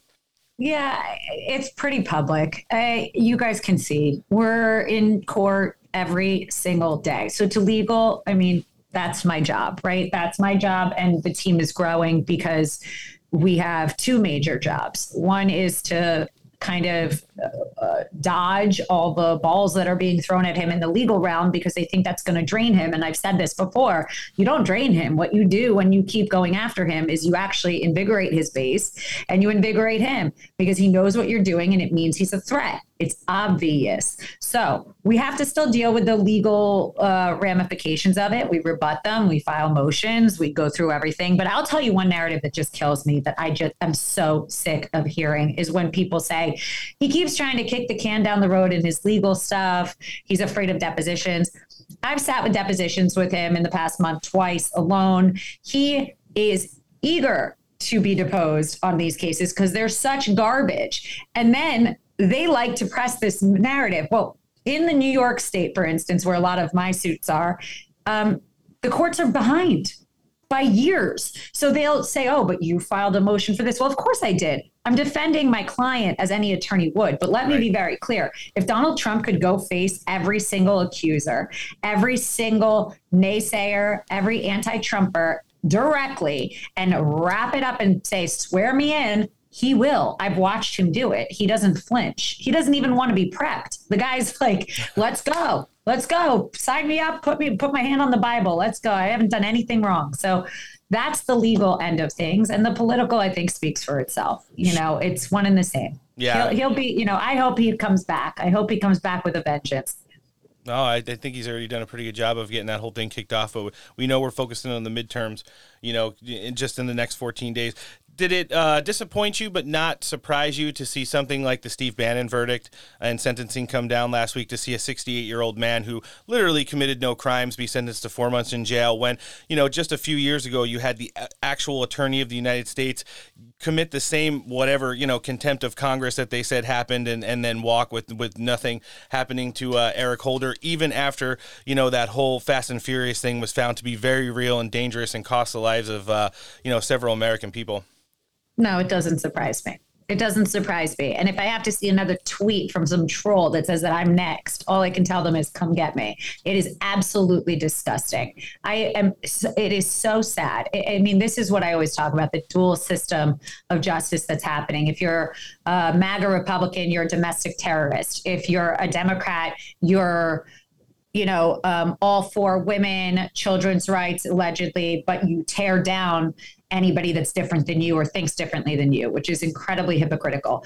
Um, it, it's disgusting. Look, it, you don't think I know that I'll be next on the chopping? It just it's what it is. You could do nothing wrong. And if you stand your ground and you say, I'm not going to coordinate with your garbage, I'm not going to come in here and tolerate it. Look, Mike Lindell's phone just got seized. What the hell's that guy do? Like he's some, he's you know the poor guy sells pillows and slippers and happens to buy ad sales because he's a big Republican, and now he's got his phone seized. It's messed up. I mean, poor Steve Bannon. Like I don't know Steve Bannon. I'm probably one of the few people that come on and don't actually have a relationship with him at all. Um, I think if you're outspoken, if you are speaking at all, you're just a target because you're not a Democrat. It's it's a really frightening thing. No, it certainly is, and it's where we're at right now. Well, it's the legal form of cancel culture, basically. It's like one side Yeah. can do no wrong, the other side is wrong, no matter what they do. and it costs a lot. Yeah, more. and the judges are the judges are complicit with that. By the way. Yeah, Sure. A hundred percent. Uh, yeah, we we've talked about that so many times. The judges who either follow the rule of law or go with the script. Unfortunately, there's a lot more who just go with the script, especially when you get into them DC courtrooms and stuff like that. Where we've got you know Dr. Peter Navarro, who's a frequent guest on the show, former Trump administration official as well, who's going to be starting his trial here very soon. And you know you can only speculate that he's going down the same path as Steve Bannon now when you see how partisan and uh, looking to take out people closer to the to the president they've become. Alina, last thing, midterms, last 14 days here. What are some of the messaging that you give to our listenership right now as they're getting ready? I mean, we're probably going to see maybe a half dozen more October surprises. You'll see some hit pieces on, you know, uh, candidates who are surging right now, a la what happened with President Trump and the Access Hollywood tapes uh, back in, in 2015. But but Mm-hmm. right now we know we, we've really encouraged our listenership. You got to put your head down. You got to know in your heart what the best thing is to do, and that's to vote America first and hit that ballot box on November 8th in, in numbers that we've never seen before. What is some of the messaging? It sounds like it kind of lines up with what you guys are promoting out there uh, over in Trump world. Yeah, if you're if if you just take a look at your bank account, your 401k, your gas prices, and if you're worried about your kids on Halloween and the candy that they're getting, then you better get out and vote red. That's it. Period. The end. That that's the message that I have for them. Like just take a look around, shut your TV off, shut everything off and look at your life. How has your life changed? Is it better? If there's somebody that can tell me their life is better, Godspeed. But I can't imagine that if you just shut off everything else and take a look at your family, your your prices, your finances, and the things that matter to you most, your health care, things like that, your your rights. How are you feeling about your life right now? Because you shouldn't have to be afraid to live in this country, and you shouldn't have to be unable to survive in this country. So the reality is that's the that's it's just not what the foundation of our country is supposed to be. So get out and vote, vote, vote, vote, change. We need to change. Our country is, if we can't survive another two years under this, I, I can say that. I, I don't see how we could. Well, nothing's more factual than that. You see a red tsunami coming on November 8th?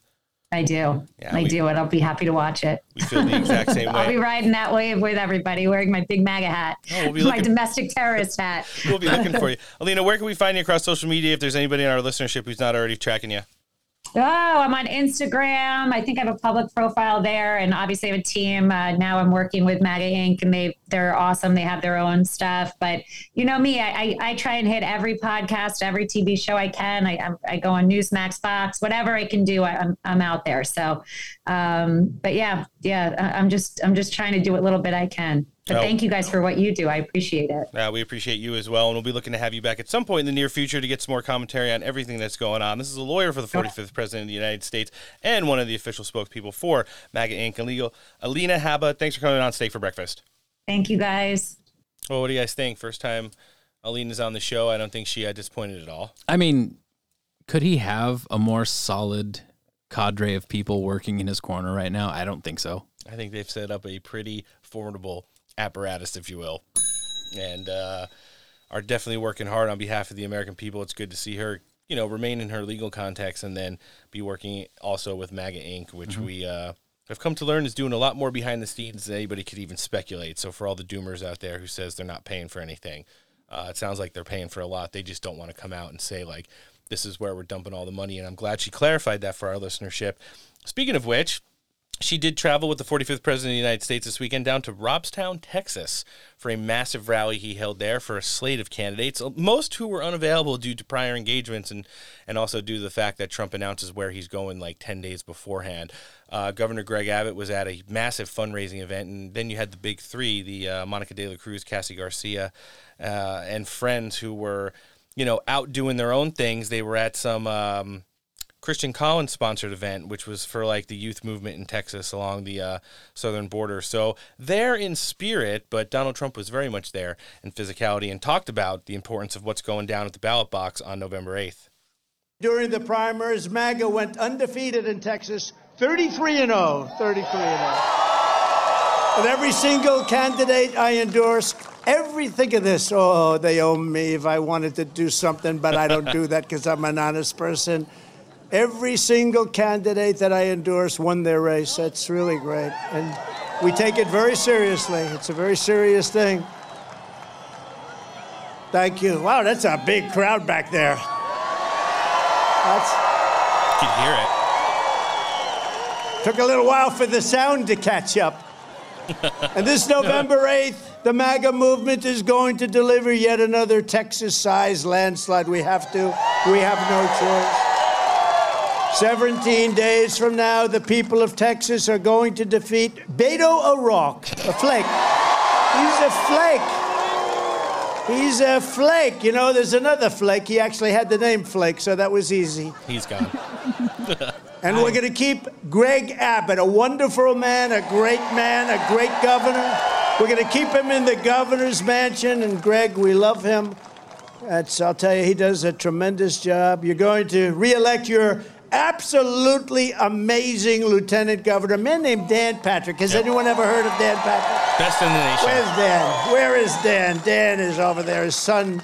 The only person maybe better than him is his son. He was U.S. attorney, I tell you. And Dan's happy to hear that, right? Somebody else would say, a lousy father. Oh, that's a terrible thing he said about me. No, you're happy, right? But your son is great and brilliant, and so are you, and thank you very much. No, it was good. He, he jumped right into it and hit hitting Beto O'Rourke and his stupidness. Um, he was never going to be the governor of Texas, but uh, you know it, it's it's kind of good to see him get out there on the road like this and, and jump right into this whole. You know, we're so close to the wire here, and and still be doing it. You know, there's going to be some more rallies between now and November eighth, where it's Tuesday, so we should be hearing where they're going this weekend, and uh, you know all the stuff that's going on down there regarding that. I don't know. It was one of the biggest crowds that I've seen for a while at, at the at one of the Trump rallies. And uh, what do you what do you guys think? I didn't get to see it, but I heard it was pretty darn big. I And wish we, I wish we got to go to more of them. Yeah. Maybe maybe in the future. I hope so. I haven't been to one since he was in Vegas. And Yeah. that was awesome. I can't wait for. Uh, well, I don't think uh, Vegas is battlegroundish enough right now to uh, have him jump out there beforehand, but uh, I do think that um, you know it's going to be big on where he goes. Uh, he's he did finish his last two uh, presidential election campaigns in the state of Michigan. Um, does it mean that he finishes there with uh, you know Tudor Dixon and friends? And You've got John Gibbs and uh, you know that slate of state officials, Kristen Karamo and, and Matthew DePerno, all that he's pulling for. Does he wind up in a place like you know a real battleground where he fights with not only the Democrats but the Republicans? A place like Georgia or Mm. uh, Pennsylvania. So you know even Wisconsin. Who knows? He's going to finish in one of those states. I- I can only theorize and. Um, we'll just, we'll just keep an eye on it. The crowd was extremely interactive. I, I know Alina teased it. We're going to hear right now um, just how into this event they were, especially when he talked about the crowd size of uh, you know the people that showed up on January sixth. Was that the people went down there and you could have had over a million people.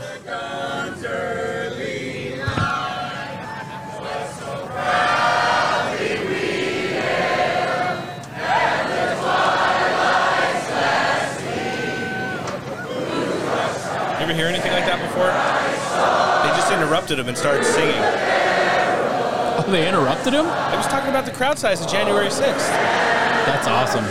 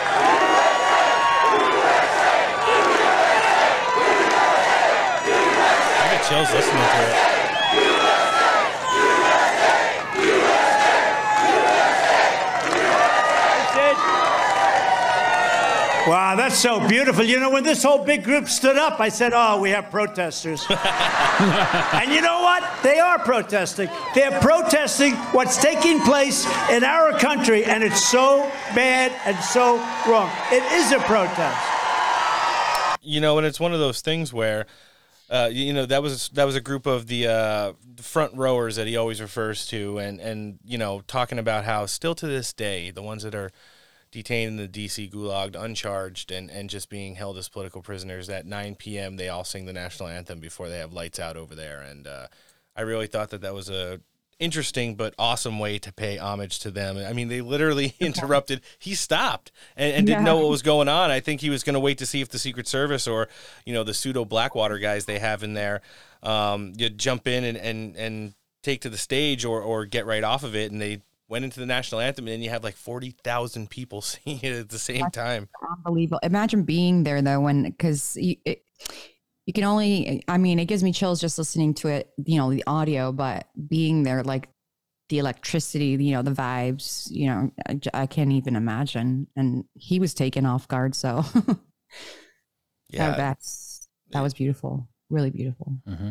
No, it certainly was, and and you could tell the energy level that was going on there. I get emotional just talking about the J Sixers all the time, and uh, when you're hearing stuff like that, it's uh, it's good that the he's so dialed into the people. Like when he talks about this being like an actual movement, that's kind of a good representation of it. What what happened in places like that, and um, you know, he did jump right into the issues after that. This whole rally is heavy on you know anti-gun control and southern border uh, related materials. And and you know one of the biggest things uh, the consequences we're paying on behalf of the open borders right now is and we've heard it throughout the course of our show both in the dem messaging saying it's not a legitimate issue almost every republican candidate talking about how it is an issue the the fentanyl crisis there. So let's hear the president weigh in on that issue which is something that's at the top of his ticket when he goes out talking now die of fentanyl and drug overdose than the number of Ukrainians killed in a gruesome and bloody war.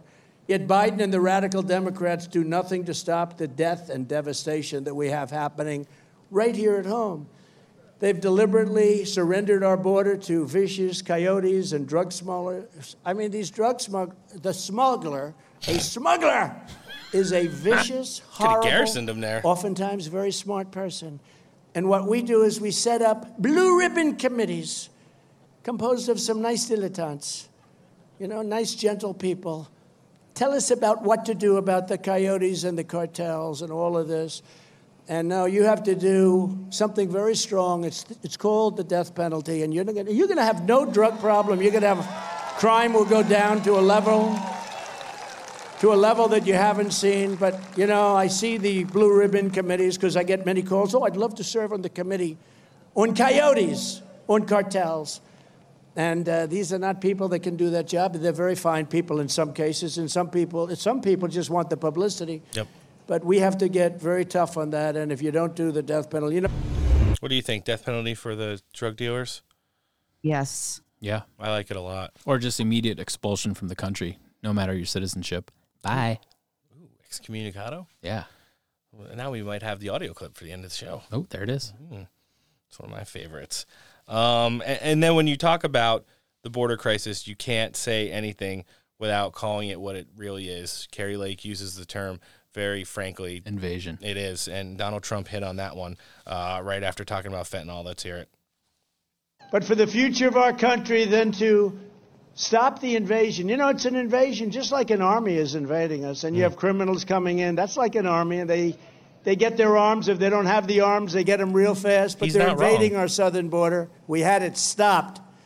Biden has allowed millions and millions of illegal aliens to storm across the border from 160 as of this moment. We have the great Tom Homan with us. We have Love I asked him, how Tom many Homan." countries, Tom? He actually said 181. We wanted to be very conservative. 160 countries. They're storming. They're storming our country. They include Syria, Somalia, Yemen, Russia, China, Iran, all of Africa. They're storming our country. They're storming our borders. We have no idea who they are, where they come from.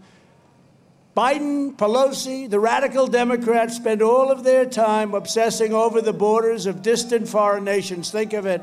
They talk about foreign nations, but Americans deserve a Congress and a president who will protect the borders of our nation.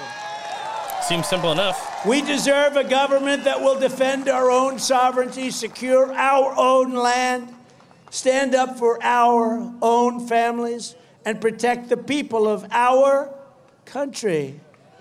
It's called a very simple policy America First. There it is right there. Uh, talking about America First. One of the biggest components of this entire midterm election cycle is uh, the walkaway uh, component of the Latino community. Uh, new demographic of voters that's showing up in big for America First. We saw, you know, uh, the Congresswoman win the seat in the special election down in Texas this year. And uh, we see all three of them up for election now in this midterm election cycle. And, uh, you know, I think the appreciation that the Latino community has, the family values, the, the anti drugs and crime, uh, the coming here and doing things the right way and not wanting minimum wages destroyed because of the illegal component here you know, and it's people like Cassie Garcia, Monica De La Cruz, and, and Mayra Flores, uh, the current congresswoman, who are, you know, making a big difference in leading that movement. We also have Yesli Vega up in, uh, I believe it's Virginia 7, who looks like she's going to flip a seat there. Let's hear Donald Trump talk about this. Well, one of the X factors that America First has used looking to uh, have that red tsunami on November 8th. In 2020, I was honored to earn the highest percentage of Latino votes of any Republican in dec- really decades. Decades, I think, right, Ronnie? And I became the first Republican to win Zapata County in a hundred years. Where's Zapata? Where's Zapata County? Hundred years. But it's true. That's a great honor. These are great people. These are hardworking people. And you know what they want? They want security. Yep very entrepreneurial people. They really, they really are. They're becoming a real part of the Republican Party. It's incredible. This has all happened over the last few years. The Republican Party is now the proud home of a new generation of Hispanic leaders like Cassie Garcia. Where is she? Cassie Garcia. Monica De La Cruz. A real star, Mayra Flores. Who recently became the first Republican ever to win her congressional district on the border. First ever. She's fantastic. Smart. All of them. To every Hispanic American in Texas, Arizona, and all across our land, we welcome you to our party and to our movement with open, open, beautiful, strong arms. So I want to thank you all because together we will make America great and glorious again. Big, beautiful, strong arms. so funny. It's better than seeing C Say Quadway, though. C Say Quadway. Hmm. Some of the candidates that were there, like uh, Texas Republican nominee Trump endorsed Wesley Hunt, did make it to the stage. Uh, Monica and Cassie and Mayra had all come from that Christian Collins event for young Hispanic Republicans uh, in the evening and made it to the rally late. So they were kind of off in the area that you couldn't get down to the to the main stage. But let's hear Wesley Hunt talking about some of the things that he's stumping on in the uh, Lone Star State. That is the America that I know and love. It ain't about the past. Mm. It's about how far we've come in such a shortened period of time. Now, during my time in the military, I'm finding out that now we are focused on changing the names of barracks and changing the names of bases. and while I served, yes, I was stationed at Fort Hood, named after a Confederate general. Yes, I was stationed at Fort Rucker, named after a Confederate general. But at no point in time, when I was training to fly my Apache, did I ever care about the name on the building. And if these buildings were named anything else, then we wouldn't have that perspective as to where we came from compared to where we are now. We don't erase our history, we make our future better. I like it. Noah, what do you think of uh, Wesley Hunt? Yeah, I get behind that. Sounds pretty fired up. Fired up. Antoinette, what do you think? I agree. Same.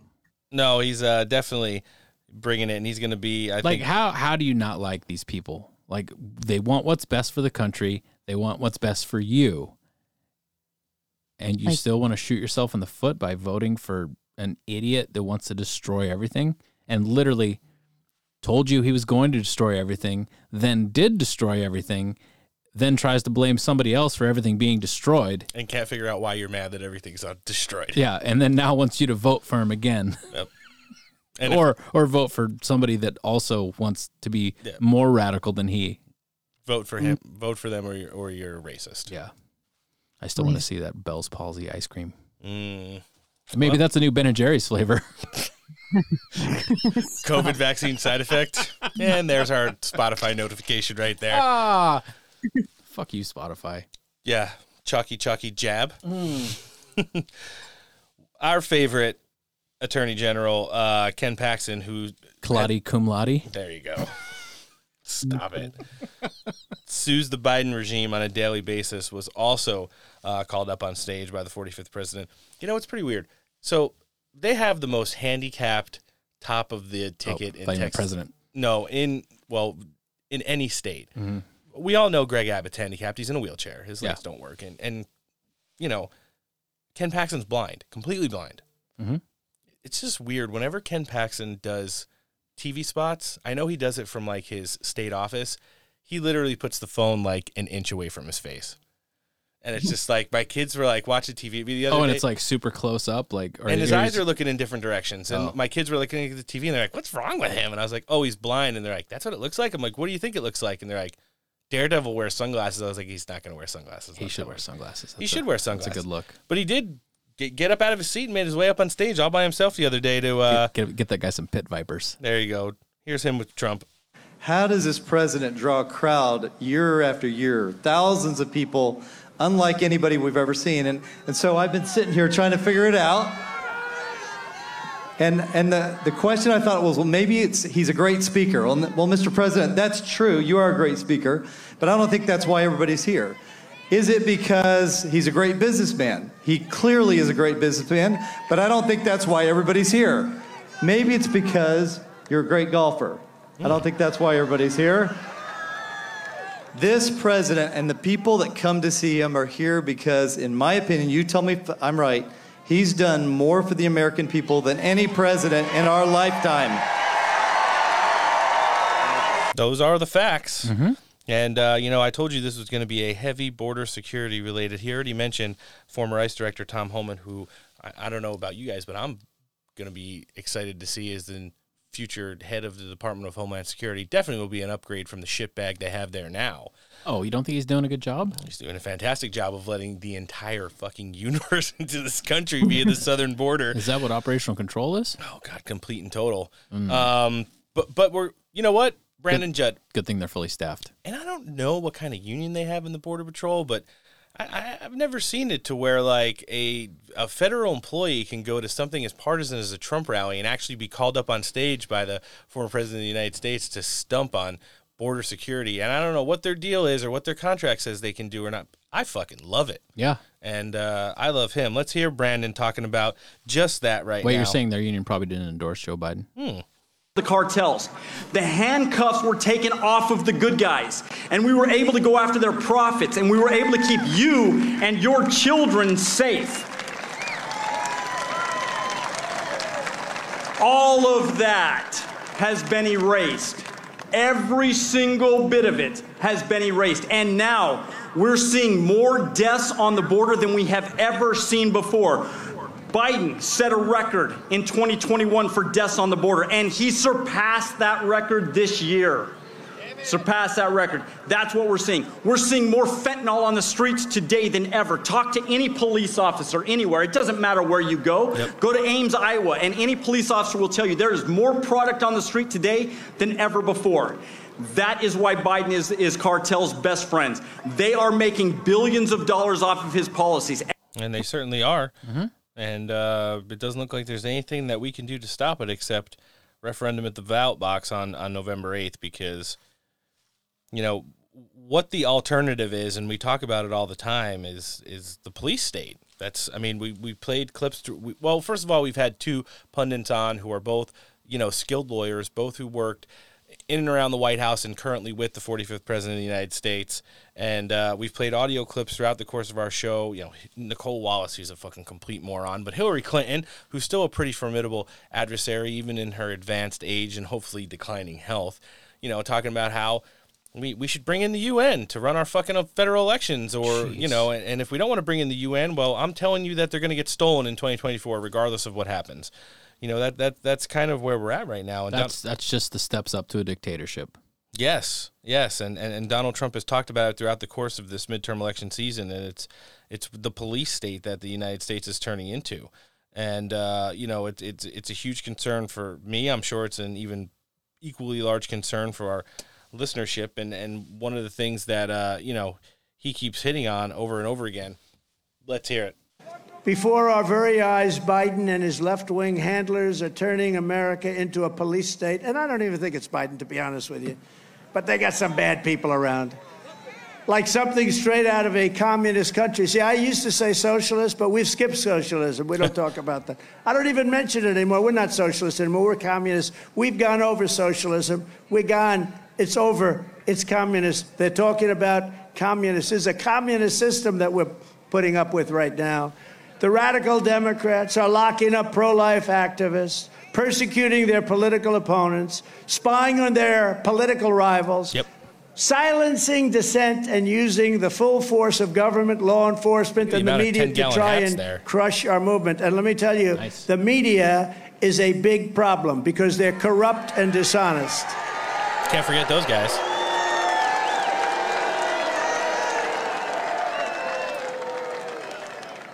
As an example, all you have to do is look this week. The FBI paid $200,000 to one of its informants to help them obtain bogus FISA warrants against me and peddle the fake Russia hoax. Remember that? The little thing called. You notice nobody talks about it? And yet they gave out the Pulitzer Prize for reporting on the Russia hoax, okay? Reporting on to get that Russia. Russia, Russia. So you have reporters from the Washington Post and New York Times that got Pulitzer Prizes, and they reported the exact wrong thing. So within the next two weeks, we're suing the Pulitzer organization Nice. to have those prizes taken back. Excellent. Nice. No, listen, it was a great rally. I think he was on message. Um, definitely raucous crowd that was very into it. Uh, maybe there's some people out there who speculate in a place like Texas that not, that's not where he needs to be, but why wouldn't he do Mhm. at least one during this midterm election cycle there? As we segue now to the finality of it and the outro to the rally, which is our favorite part, and we know our listenership loves it. Let's hear Donald Trump bring it on home in the Lone Star State. In conclusion, our MAGA movement, Make America Great Again, remember that. Make America Great Again, that's what it stands for.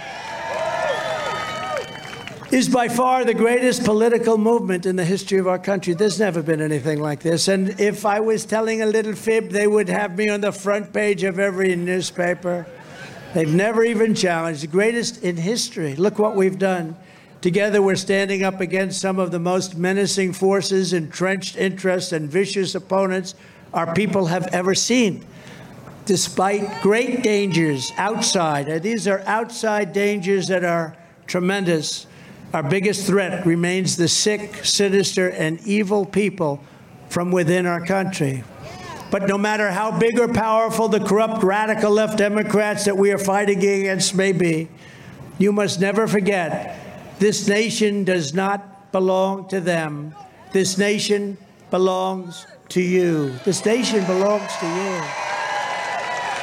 This is your home, this is your heritage, and our American liberty is your God given right. From Houston to Austin, from Dallas to El Paso, from College Station to Corpus Christi,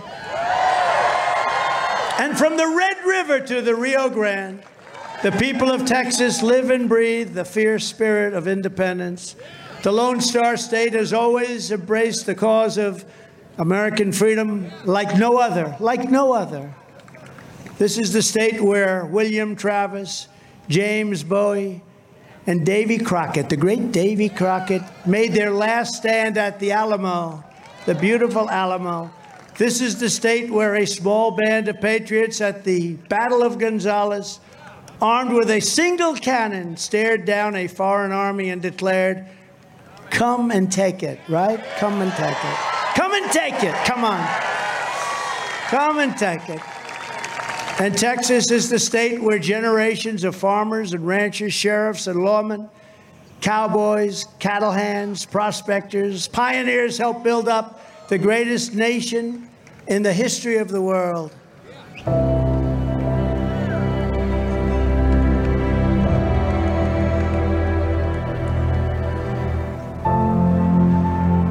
But now we are a nation in decline. We are a failing nation.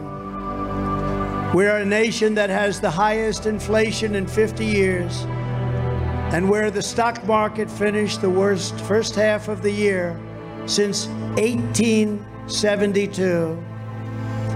Likewise, we are a nation that has the highest energy costs in its history. We are no longer energy independent or energy dominant, as we were just two short years ago. We are a nation that is begging Venezuela, Saudi Arabia, and many others for oil. Please, please, please help us, Joe Biden says. Yet we have more liquid gold right under our feet than any other country.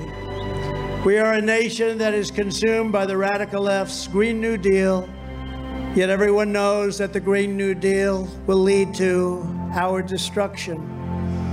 We are a nation whose leaders are demanding all electric cars, even though they can't go far, cost too much, and whose batteries are produced in China with materials only available in China when an unlimited amount of gasoline is available inexpensively in the United States, but not available in China. We are a nation that ended oil exploration and production in the United States just as the price of oil reached an all time high. What other country would do such a thing? We are a nation that surrendered in Afghanistan, leaving behind dead soldiers, American citizens, and $85 billion worth of the finest military equipment anywhere in the world. And we are a nation that allowed Russia to devastate a country, Ukraine, killing hundreds of thousands of people, and it will only get worse. It would never have happened with me as your commander in chief. I'm going to circle back And for four minute. straight years, it didn't happen. And China with Taiwan is next. We are a nation that has weaponized its law enforcement against the opposing political party like never before. We've got a Federal Bureau of Investigation that won't allow bad election changing facts to be presented to the public. Where Hunter Biden's laptop from hell was a Russian disinformation ploy when the FBI knew it wasn't, and a Department of Justice that refuses to investigate egregious acts of voting irregularities and fraud.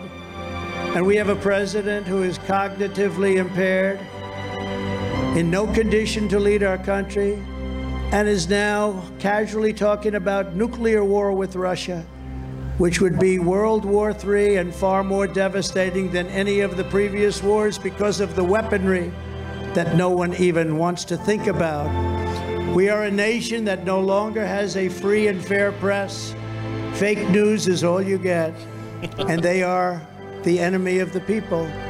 We are a nation where free speech is no longer allowed, where crime is rampant and out of control like never before, and where more people died of COVID in 2021 than in 2020. We are a nation that is allowing Iran to build a massive nuclear weapon and China to use the trillions of dollars it has taken from us to build a military to rival our own. And just two years ago, we had Iran, China, Russia, and North Korea in check. They weren't going to do a thing against us, and everyone knows it. They respected the United States. And perhaps most importantly, we are a nation that is no longer respected or listened to anywhere around the world. We are a nation that in many ways has become a joke. We are a nation that is hostile to liberty, freedom, and faith.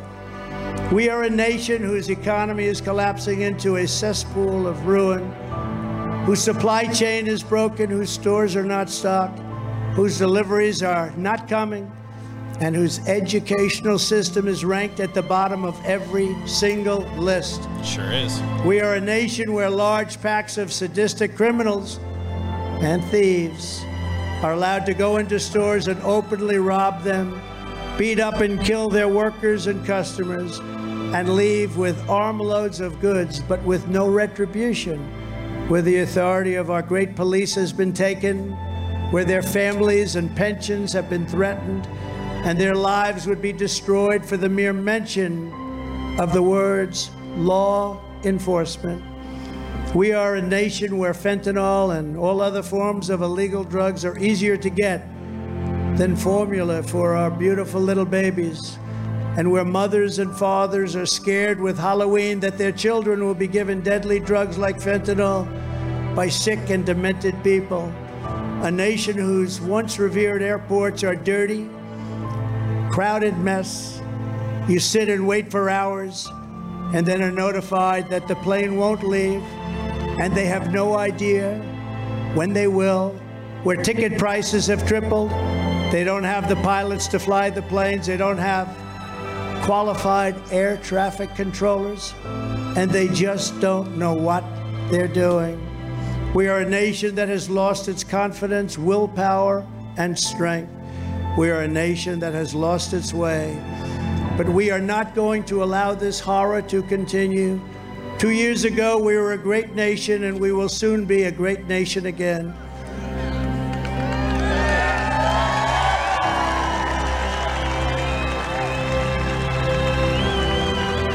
It was hardworking patriots like you who built this country, and it is hardworking patriots like you who are going to save our country. We will stand up to the radical left Democrats and the dangerous and unpatriotic RINOs, and we will fight for America like no one has ever fought before.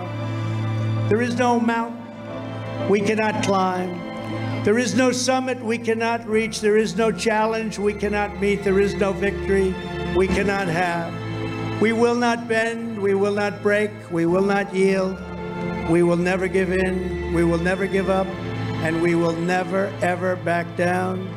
As long as we are confident, united, and loyal to the cause, the tyrants we are fighting do not stand even a chance. Because we are Americans and Americans kneel to God and to God alone.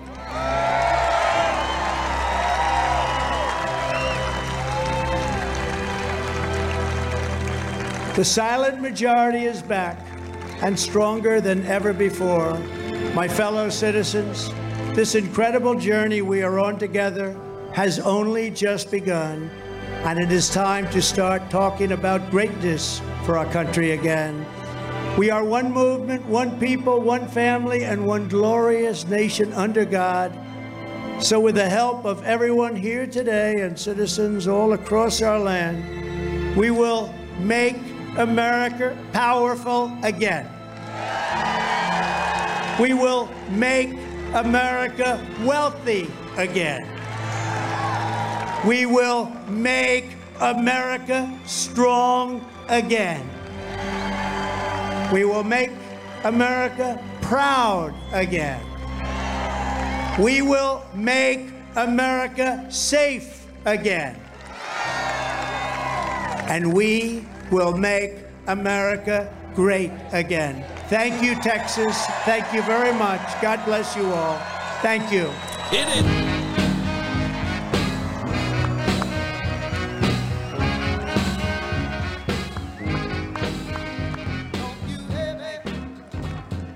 Love it. Need it. The wave's starting to crest. The tsunami's coming in hot. Ooh, yeah. I feel it. Energy level, mid eight, uh, eight three eight four. Yeah. I think uh, would have liked to see a little bit more of that ticket there, up speaking on the stage. But we, we do know prior engagements. Listen, it's all about um, you know the the stuff that's going on right before the midterms. These massive fundraisers, getting out and talking with the people who are actually going to vote for you. Uh, sometimes you got to choose. But the fact of the matter is, no one's working harder than the 45th president of the United States.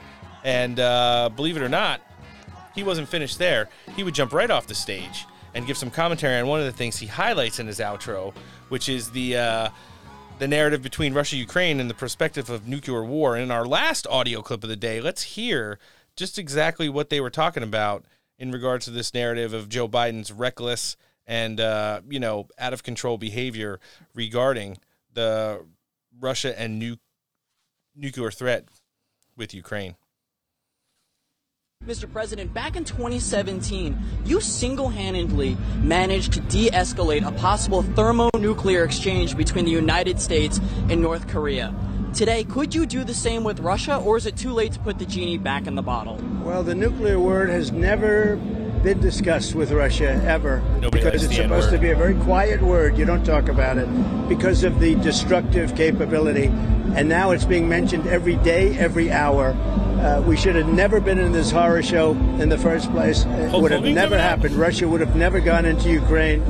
If I were there, the election was rigged and it's a disgrace and would have never, ever happened. We have to do something and we have to de escalate because what's happened with the mention all the time of the nuclear word is a disgrace to our country and that could happen. This is leadership in the United States that's gone awry. Mr. President, we're always grateful for your time, sir. Thank you so much. You and OAN is great. Thank you very much. Yeah, they are.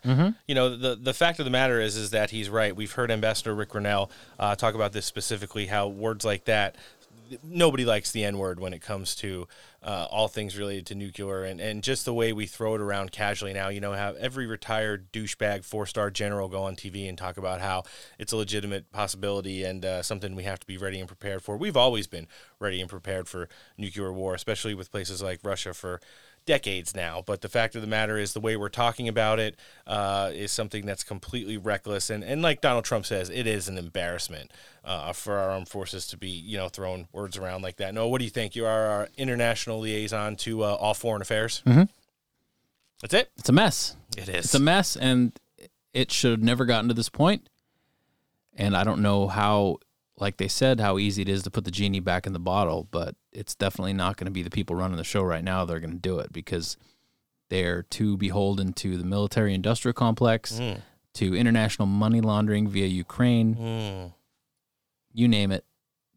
Uh, being sold out to China bit by bit. This entire government has been slowly blackmailed, bribed, you name it, whatever. Compromised. It- compromised. That I think that's the word I was looking for. But yeah, it's they have so much dirt on everybody that's driving the bus right now that it's gonna go in the lake, and hopefully we can all get out before it sinks.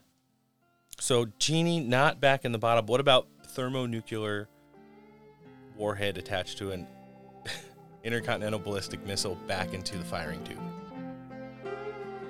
Yeah. Okay, I like it. And uh, I, I like the Trump rally. And, and, and as is all things that are on stake for breakfast, we will continue to track and bring you not only the most up to date and breaking news, but stories that are just as impactful to you. Better than average way to start the week. What do you think, Noah? I've had worse. We've always done better. Yep. Uh, if you enjoyed this episode and like to check out the other 180 episodes of the Steak for Breakfast podcast, you can find us across every downloadable podcasting platform. We're on iTunes, Spotify, Podbean, Pod Addict, Google Podcast, FM Player, iHeartRadio, Patriot Podcast Network on the Roku app, or even on Frank's Speech. Subscribe to the show and rate it, leave a review, and don't forget to download, listen, like, follow, and share Steak for Breakfast content. Show creds go out to, uh, well, an overwhelming majority of the Trump legal team today. Uh, one of our favorite commentators, political strategist for Trump 2020 and senior advisor to the 45th President of the United States, Boris Epshteyn. In addition to that, Trump's personal attorney and new spokeswoman for MAGA Inc., Alina Habba. Looking forward to having them back on the show right after the midterms. In addition to them, some of our internet friends, the Patriotic Babe accounts, Ultra Garbaggio, Connet Twitter, Who White Memes and Christina Bobb. Save America. Friends, don't forget to go out and throw some cash at our partners because when you do that, all you do is help make small American businesses great again, namely My Pillow. Big time sales going on there. We've got Overstock, we've got Bath, we've got Giza Dream Everything. We've even got the coffee. You enter promo code STEAK at checkout, you're getting a lot of savings, as is always the case with Mike Lindell. MyPillow.com forward slash steak for anything sleep related. If you want that coffee, mystore.com forward slash steak. Or you can talk to a qualified pillow representative, 1 800 658 8045. The top tier of ear gear and the best damn headphones I've ever donned. Ooh. You're welcome. Get them at Audeze.com. If you're doing anything in the studio, you want to make the investment, do it right. You can find them on Audeze.com and Facebook and Instagram as well. But do you know do you know the word to take them off? Hmm. Doff. I like it. Sounds very German. The Patriot Cigar Company is about as American as you can get. You a promo code STEAK there, you're going to get 15% off your total order. Every order over $100. Free shipping. $10 e-gift card every purchase. MyPatriotCigar.com. A premium smoke for freedom-loving patriots. Mike down at West Coast Survival Arms. Pretty simple equation for all your gun-related needs. Firearms, parts, ammo, and accessories. Newly redesigned, easy to use website is westcoastsurvivalarms.com. You can hit him up on Facebook Messenger. Ask him any question you'd like because he's a licensed FFL. 619-870-6992 is the number. Man rubs. My wife was texting me during the show today telling me, give me a little grocery list. I'm going to get something that's going to get man rubbed for sure. Mm. Uh, pretty simple equation there as well. You buy it, shake it, sprinkle it, rub it, throw it in the cooking apparatus of your choice. At some point later in the day, you're going to pull it out, drizzle it with some kind of sauce, and then right in your mouth, num num num. Oh. Manrubs.com is the website. They're on Facebook. They're on Instagram as well. Stay ready gear holsters. What do we got? What do we got? Anything good? Hmm. Uh, twins in the background at a Trump rally. There was two sets of them behind it. You don't think we're telling the truth? Well, you got to do your own research. Go check it out. They'll throw a picture of those four gals on a con- Kydex conceal carry holster. They'll get the orders out faster than ever before. StayReadyGear.com is the website. They're on Facebook and Instagram too. Mediocre Medic for all our first responders. You're going to love everything they've got in their store. You're going to like their Instagram a little bit more. MediocreMedic.com is the website. And last but certainly not least, the home of the Zero Fucks Duck. You still don't know? Damn it, we tell you every week. Go ask Mark Joe Friday. Dumpbox.us. You can find them on Facebook and Instagram as well. Upcoming shows. Let's see what we got. We're going to be back here on Friday. Trump endorsed America First senatorial candidate battleground state this year of Connecticut. Leora Levy will be here. Sarah Weaver, the Daily Caller. We've loved developing a relationship with him. She's going to be in with us, and one of our great friends. We're going to have an extremely casual but ex- even more patriotic conversation. None other than Mr. Vish Burra. He'll be here as well. We'll be back on the 1st of November with Ambassador Ric Grenell, Trump endorsed America First, gubernatorial candidate out of Maryland, Dan Cox, and one of our great friends. We're going to do a little bit of the news with Christina Bobb. We've just decided today we're going to do a live show on election night. We'll do like a, I don't know, three-ish hour banger. What guarantee we'll have a couple of the candidates who are running in their uh, election on that day call in. Great steak for breakfast commentary you're not going to get anywhere else. Not the dry sex commentary you're going to get on War Room that night. Get some smoker updates. No, there you go. See what we're cooking. And uh, rising country music star, Truth Social darling, Alex Wilkins. She'll be here on the 11th. Got a bunch of other stuff in the works, but until anything's finalized, it doesn't go. Sorry, Steve. In the uh, upcoming shows. Let's see what else we got. Friends of the week. We can't forget our Truth Social Twitch streamer crew. Every night that thing's going harder than Baltimore. Beastie Man 420, Siberian Kitten, Real Lazy Boss, American Nintendo, Suitcase, CSM Master, Burger Man, Indiana Zoomer, some of our Truth Social friends, Jason E. Van Gundy, some call me Tim79, multiple posts over the weekend. Thomas Bama, 13 Gen Patriot, and one of our greats, Ghost Hammer. In addition to them, some of the meme team. Well, Doug Mastriano shared like five of our Doug Vember posts this week in Mastriano Monday, so he's in the creds. Dre fans are memes. CP3 memes. We, we had Trump and Sons, I think, volume 14 come out. Loved it. Let's go, Brenda. Namrock, Namrock. Grand Old Mean. Tiffany Mendez. Madam America. John Hacker LA. Mostly peaceful and the real meme DeLorean. Guys, things to remember between now and Friday, number one. Do your own research. We got a shit ton. Of, listen, if you don't want the UN checking out and uh, overseeing our domestic elections, then do your own research and find out why the Democrats are trying to work that angle in there. Number two, start a podcast. Noah? Not bad. I'll take it. Number three, Mm, let's start talking about American greatness again. You know who just talked about it for about 45 minutes? Donald Trump. He does it the best. I- I'll take us as a close second. And last but certainly not least, let's see what happens. This has been episode 181 of the Steak for Breakfast podcast, and we'll be back on Friday with episode 182. Leora Levy, Sarah Weaver, and Vish Burr. On behalf of the pod team, I'm Ro. Noah. Later. Antoinette. Bye, guys. I like it. Thanks for listening. Take care.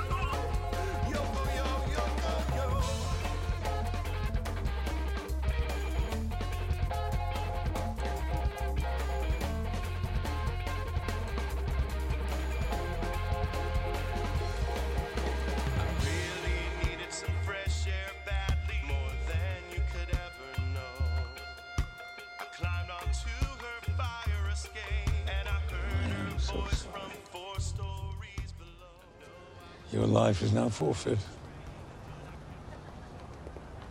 Then why am I not dead? Because I deemed it not to be.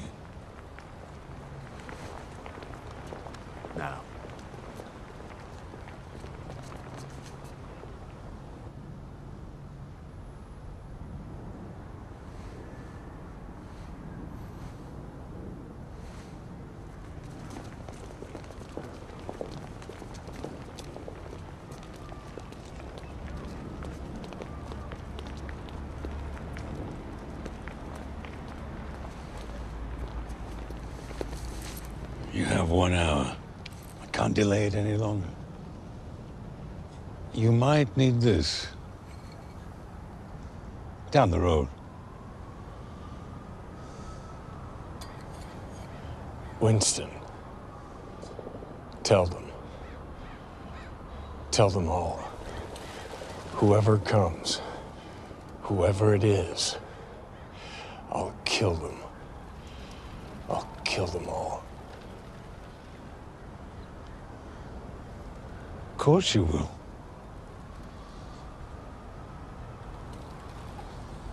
Jonathan. Winston.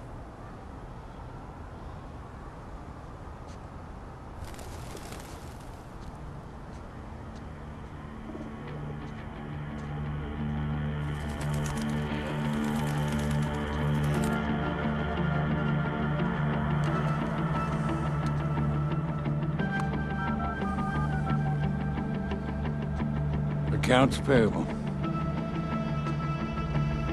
One one one one one.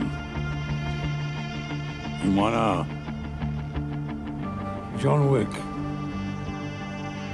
Excommunicado.